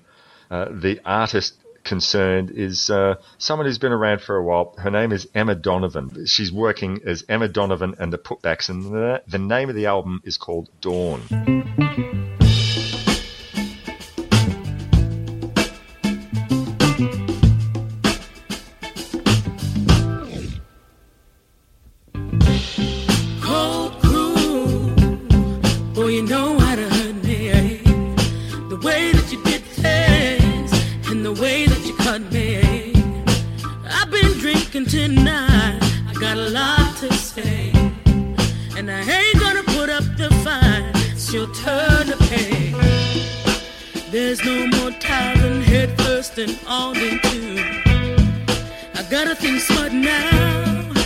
Play the fool. You think my heart's too hungry for someone like you? You think my heart's too hungry? I only discovered this album because uh, my good friend Pat, who runs the uh, wonderful CD store here in Melbourne called Rocksteady Records, and he's a big champion of local music, a big champion of reggae, and a big champion of soul. He had this album in there, and I asked him about it. He recommended it, so "Oh, I'll, I'll take a chance on this. I hadn't even listened to any of it. I didn't know much about her, so I, I've done a little bit of searching on uh, Wikipedia, so you'll forgive me if I read out some of the notes that I've made down about her. So Emma had been around as a professional singer since the early 2000s, but you know, as I said, as per usual, I'm picking up on her fairly late. So she's originally from the northern coastal area of New South Wales. She started out in a long-established country band, a family band called the Donovans, funnily enough, which was founded by her grandparents and featured her mother and uncles. Apparently, the group is still a going concern, but it's just her father and her uncles, I think. She was also in an acoustic trio called the Stiff Gins, which I do remember hearing about. Never saw them, but I do remember hearing about them. She was also a member of a band called the Black Arm Band, and they basically performed in a lot of urban festivals and rural communities dedicated to the preservation of Aboriginal languages. They sort of made a name for themselves, not just in this country, but apparently, you know, with a lot of touring artists. So they perform with uh, artists like Michelle Ndegeocello. I never know if I pronounced that correctly. They perform with Mavis Staples, Rickie Lee Jones, and as guest artists with the Black Arm Band, they've had the likes of local songwriter Shane Howard, who, if you're my age and have grown up living in Australia, you're a big fan of his. He was uh, the originator of the Goanna Band. Lou Bennett and Sally Dastey, both of a great trio called Tiddas, who were around in the 90s and also worked with uh, the late great Ruby Hunter and also Dan Sultan uh, had all been members in its ranks and if you're an Australian listener those names will hopefully mean something to you uh, I apologise to the overseas listeners who may not know them but uh, make note of those names you should check them out so as to the album itself I want to know what you thought Ah, nice, absolutely. So yeah, this was the local flavor from you, uh, much like I brought some local flavor with Jackie. So this was cool. Uh, it's always interesting to hear music through the vocal cords of someone outside of what we have come to know, or what were originally the sort of the confines of America. It's the struggle and heartache, and all these things are certainly universal. As you said, doing very slight research uh, because of time constraints. Uh, Emma, yeah, being an Indigenous singer, uh, certainly I'm sure has had her share of, as we hear on the album as well, uh, her share of uh, fortunate circumstances and heartache. And one of the things that I took away from the album initially was much like with Harding, I think that we see an artist and a band that are not interested in being slavish to the sound of soul music that fits inside a sort of clearly defined box. Hmm. There's more of a rock sound with some stuff. I'll tell you this, they love the Hammond organ. Oh, yes. Oh, yes. There's a whole lot of Hammond on this. I got to say, Will, that quite often, even if the song is shit, if they got a Hammond organ, I'm sold. nice. Nice. But the song opens, I think, with Black Woman. Shut your mouth, keep on giving till you just can't give. Getting weaker by the night, can't find a reason, no reason to live. Ways good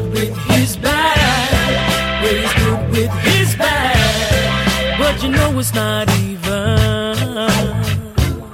It's got uh, the bass kicks in, and they got the Hammond, and her vocals are great because I think they're tender and breathy, but they're also strong. And I think she's a talent, and she sounds to me like.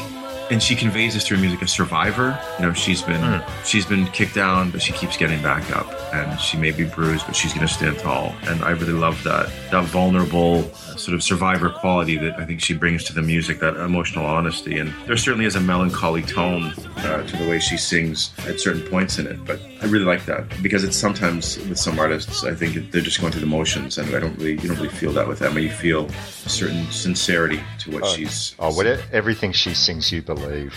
And it, it's, it's interesting though, because like as I said, she started out in her family's country band and you know country music. But I think what really comes out in a lot of good country music, and you know, country music, like any style, will have its great practitioners and its bad ones. But I, I think at the heart of great country music is a sort of honesty, and she's bringing that to uh, her soul incarnation, as it were. Oh, for sure. I think late '60s rock is really. I don't know how much Emma had this influence, or if the putbacks had this influence, but Jimi Hendrix, like I feel, the Black Woman feels a little bit Voodoo Child. My Goodness feels a little bit Wind Cries Mary.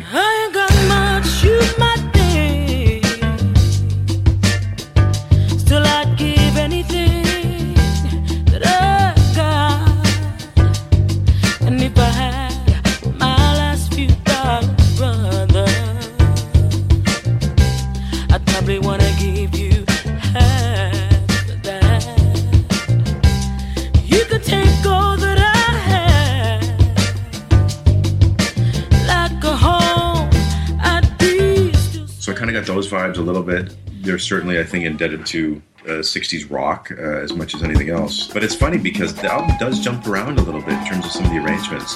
Gotti starts off kind of funky, almost like Latin uh, boogaloo kind of sound.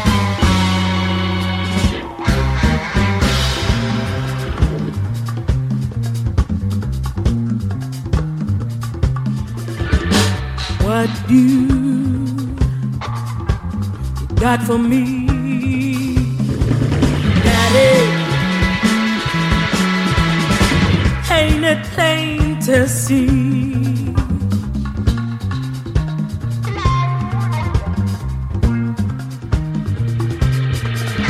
The sun's come out, out from the clouds.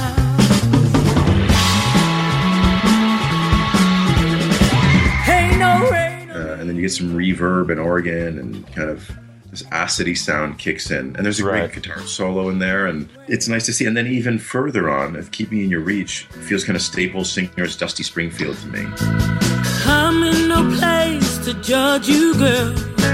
When you come through my door, you get a friend, a friend with an open heart. Get a friend, a friend you can call. Don't forget when you're down and in darkness, I can pick you up in the hardest. Said I'll be there for you, and I'll be the one to help pull you through. Feel shame, I can see it in your face. I've been there and I know that place. So pick up your lid, take a lifter, keep your head up. That is such a good call. When you mentioned that, it makes so complete sense. I hadn't sort of actually thought about that. It's just, I love the beautiful sentiment. You know, the once again, the Hammond is providing the bedrock for that song. You get this beautiful, very simple but completely in the pocket mid-tempo groove going on it, and just you know, a, a gorgeous song about friendship and support. You know, we were talking before about songs about lust and sex and all that. And this is though this is a different bag. This is a song. Yes. Well, this is a, an album about support, friendship, the importance of family, hard times, her role in in modern Australia. This is different, but it's still completely soulful and completely believable. And I think that's one of the great things about the genre, or any genre of music, is people's experience across the spectrum, how it conveys life and all that life encompasses. And this is another slice of life from, much like film. One of the great things I love is, and I've said to you off is I won't get to travel the world as much as I want, but if I watch film from around the world or I listen to music from around the world, I can see how universal the human experience is, but how different it can be, and it can illuminate and I think and enlighten us uh, and make us better people. I think Absolutely. ultimately that's that's one of my great takeaways from the art that I consume is I think it gives me an appreciation for humanity and the struggle that different people go through and makes me a kinder, better person. And I think an album like this, I think at times there's moments where some of the the arrangements can seem a little bit on the nose, but Which one did you think didn't quite work as much for you? Mother maybe, maybe. Okay. Darling,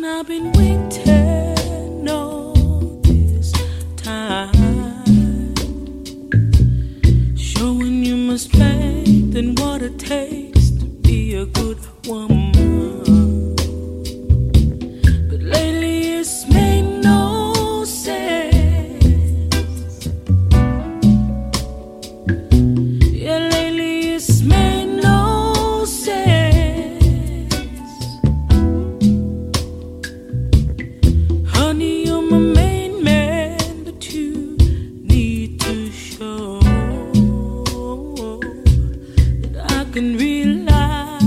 Right. They're fo- and I wouldn't say that much like we talked about James Brown or any artist, E. Durando. I love ice cream. I don't want an ice cream buffet. And I think the one downfall this album has is the length of the songs. Each song is about five, six minutes. They are So I lengthy songs, yes. I think that fatigue can set in a little bit. But if I was to hear Mother on its own, no problem. But it's mm. after I've had a bowl of pistachio ice cream, a bowl of heavenly hash, you know, then I'm like, okay, you know? Maybe I'm gonna I'm gonna slow down on the black cherry for a bit because I'm not feeling it. So I think it's only because of what bookends it as far as or in, in the context of the whole album maybe but that i don't want to discredit the album because i think that there's a lot of good going on there There's a very healthy soul scene in Melbourne in particular. I can't speak about the rest of the country, but certainly we've been getting some great artists. I mean, I mentioned before Deep Street Soul and a couple of the other really big artists in the soul scene here. In Melbourne, there's uh, the Bamboos and uh, singer Kylie Auldist, who seems to actually be working with a bunch of other artists, but she's the lead singer for the Bamboos,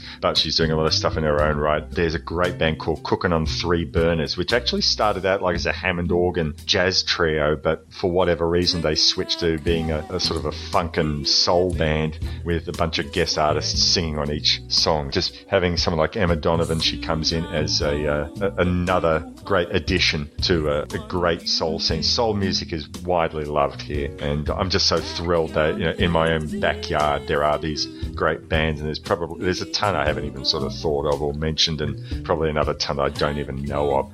Anyway, so let's just come back to this. Just final word. Yet both of us uh, seem to uh, recommend. Emma Donovan and the Putbacks Dawn album, 2014 release. I only discovered it just you know, a few months ago. It is out there if you live locally and you hear of Emma doing doing some uh, live work. Check her out. I know I certainly will be. Yeah, really confident singer, someone worth following. I'm certainly looking forward to seeing what she does next.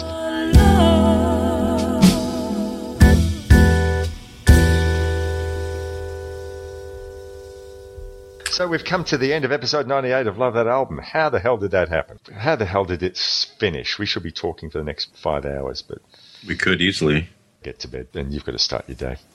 Uh, so I just want to say thank you so much. I know that normally Sunday morning is your time for talking with Sammy and with Todd on uh, the Gentleman's Guide. So I thank them both for freeing you up to talk with me. So what is happening in the world of GGTMC? I know that you know the last year you've not got together as much as you would have liked. It's been real life has gotten in the way, but let's forget about the last few months. Let's talk about what's happening over the next few months. What's what's happening in the world of the gents. Well, our next episode that should be, we recorded it last week, but um, I know Sammy's just been the finishing touches on editing and publishing uh, a top 30 first time watches episode. Uh, We'll be out with Nice. Fenord, one of the writers on our show, fellow gent, great guy, loves film, great taste. He and Todd and I talked about our top 30 first time watches, which is always, some people like that show more than our top 30 films of the year because there's more diversity and Yes. they're covering 100 years of film. So that's going to be out. We're going to have, hopefully, we've been trying to get an interview and a review of a film through one of our dear friends, Jason, up and out the door here pretty soon. Again, scheduling's been difficult. We are committed to working towards getting back to clockwork scheduling because it serves everyone well and it's just it's been tough there's always things coming at us but uh, such is life you know we'll keep on uh, keeping on and and there's always the facebook group of course which is as active as ever so Fantastic. In the unlikely event that someone listening hasn't heard you before, how can they find you? They can find The Gentleman's Guide to Midnight Cinema at ggtmc.com. You can check us out on Facebook, uh, The Gentleman's Guide to Midnight Cinema. Of course, we spell midnight M I D N I T E. We talk about all manner of film, primarily drive in. I mean, it, it really, when we say midnight cinema, we use that as a, as a wide enough net that we can cover everything from Ruggero Deodato to Federico Fellini. Yes. Uh, Todd Chabrol to Leos Carax. I mean, everything in between, whether it's trash, whether it's class, Criterion, uh, Vinegar Syndrome. We love film, and I think it shows. It's evident. We've been doing it for over eight years, so we got a great community. It's the best community. I'm not just saying this to piss in your pocket, but it really is the best community online. I've had problems with other forums where, you know, there were questions of, you like that film? Hand in your film lover's card. You don't know the first damn thing about it.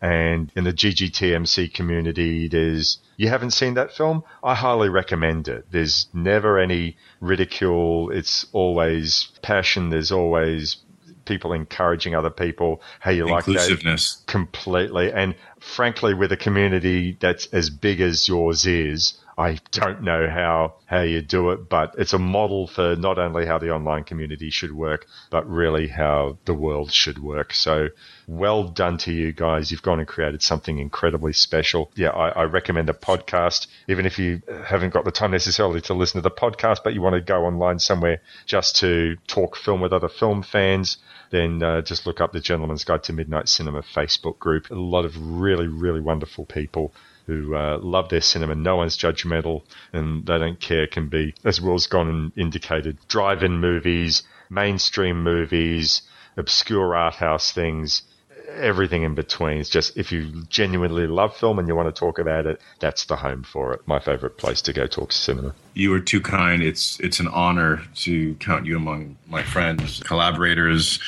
peers, uh, and I do just want to give credit where it's due. You talked about how we're able to cultivate and and sort of continue with the climate we have in the group, and it's because of the great people that we have as friends that help to keep the tone. You know the the handsome police force, uh, as we call them. Uh, they keep things running like a well-oiled machine, like a baby-oiled machine. Yeah, so give I got to give credit where it's due. And I want to say to you, thank you so much for asking me. It truly, I mean this. It truly uh, is an honor to be on the show because I consider you a dear friend and, and a and someone who has so much knowledge uh, about music and passion for music and film, and to be able to uh, to chew the fat with you for these past few hours. I'm not going to be able to walk through the door now, Will. You can't do that. Jeez. Go sideways. so, as I said, let's not leave it two years to the next one. No.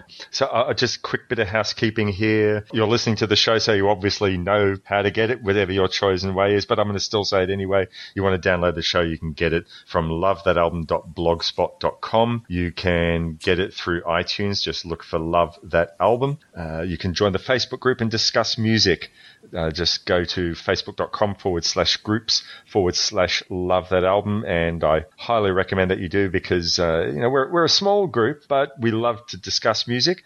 I'd love to get some suggestions from you. Think you've never covered this album. Let's talk about that one. And we all, as long as we're all gentlemanly and nice, well behaved and all that sort of stuff. It's all good. And as long as I'm still here, may I also put in a quick word because it is my podcast. I can do this. I have another podcast called See Here. That's S W E H E A R. And I'm joined every month by my wonderful friends, Bernard Stickwell in Bath in England and my compadre who's just been visiting me in Melbourne. It's, it's absolutely magnificent. Originally from your end of the world, uh, Mr. Tim Merrill, now living in Seoul in South Korea for the last 15 years and Bernie and Tim and myself, we pick a different music related film every month. And uh, not necessarily musicals, although they're not excluded, but generally the story has to have something to do with music. And I think we've had a couple of picks along the way where the line about it being music related story is a bit thin. And I can tell you my next choice is very on the line, but I've got Bernie's permission to pick it. So um, as, as we get to it, we're going to do it. Uh, you'd like to uh, listen to us talk about films that have musically related themes? We'd love to have you on board. See here, S-W-H-E-A-R dot podbean dot com. Yes, it is a shameless plug, but this is my program. I can do what I want. If I want to recommend my other program, then I'm going to do it. Anyway, that's enough. That's it. It is now 12.30 on Monday morning. I've got to get some sleep so I can wake up and look uh, beautiful for work. So uh, once again, thank you so much, Will. It's been truly my pleasure having you on. I look forward to our next conversation. Indeed, as do I. Please spread the word that the show exists. I'd be grateful for that. And until next month, which will be episode 99. I forgot to say at the beginning of the show that this episode was due out in January, but you know, time doesn't always allow for that. So we delayed by a month. That's okay. So the 100th episode will be out in April of 2017. Please bring some new people along. You know, the 100th episode, it's, it's a little bit special. If you want to send me some correspondence to say what you think I've done right or wrong over the last 100 episodes or so, then go for it. I'd, I'd love to hear from you. Big shout out, big thanks to all the people who've joined me along the way. It takes a village to look after children, as they say, and it takes a community to run a podcast. So uh, I, I'm grateful for anyone. Anyway, look, more of that when we get to episode 100. Next month will be episode 99, and I have an idea what I want to cover, but I'm trying to pay off my collaborator who's not sort of committed to joining me next month. So I'll put it on the books of faces as to what we cover in due course. But that'll be uh, some that'll be out sometime in late March. Meanwhile, be nice to each other. Don't have any political arguments just because I'm sick of it and I don't want to read about it. Be nice to each other. Listen to wonderful music. Watch wonderful films. And there's only one thing left to say in best GGTMC fashion. Adios. Adios.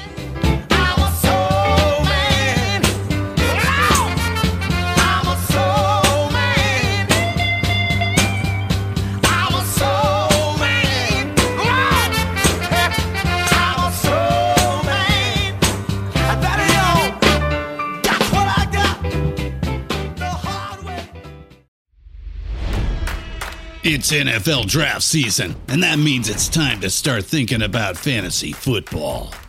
FantasyPoints.com features industry leading experts and prognosticators using proprietary hand charted data to help you score more fantasy points. FantasyPoints.com is the place to go for whatever kind of fantasy football you play. Whether you play fantasy football, daily fantasy sports, or do a little bit of everything, Fantasy Points has the meticulously researched content to guide you to victory.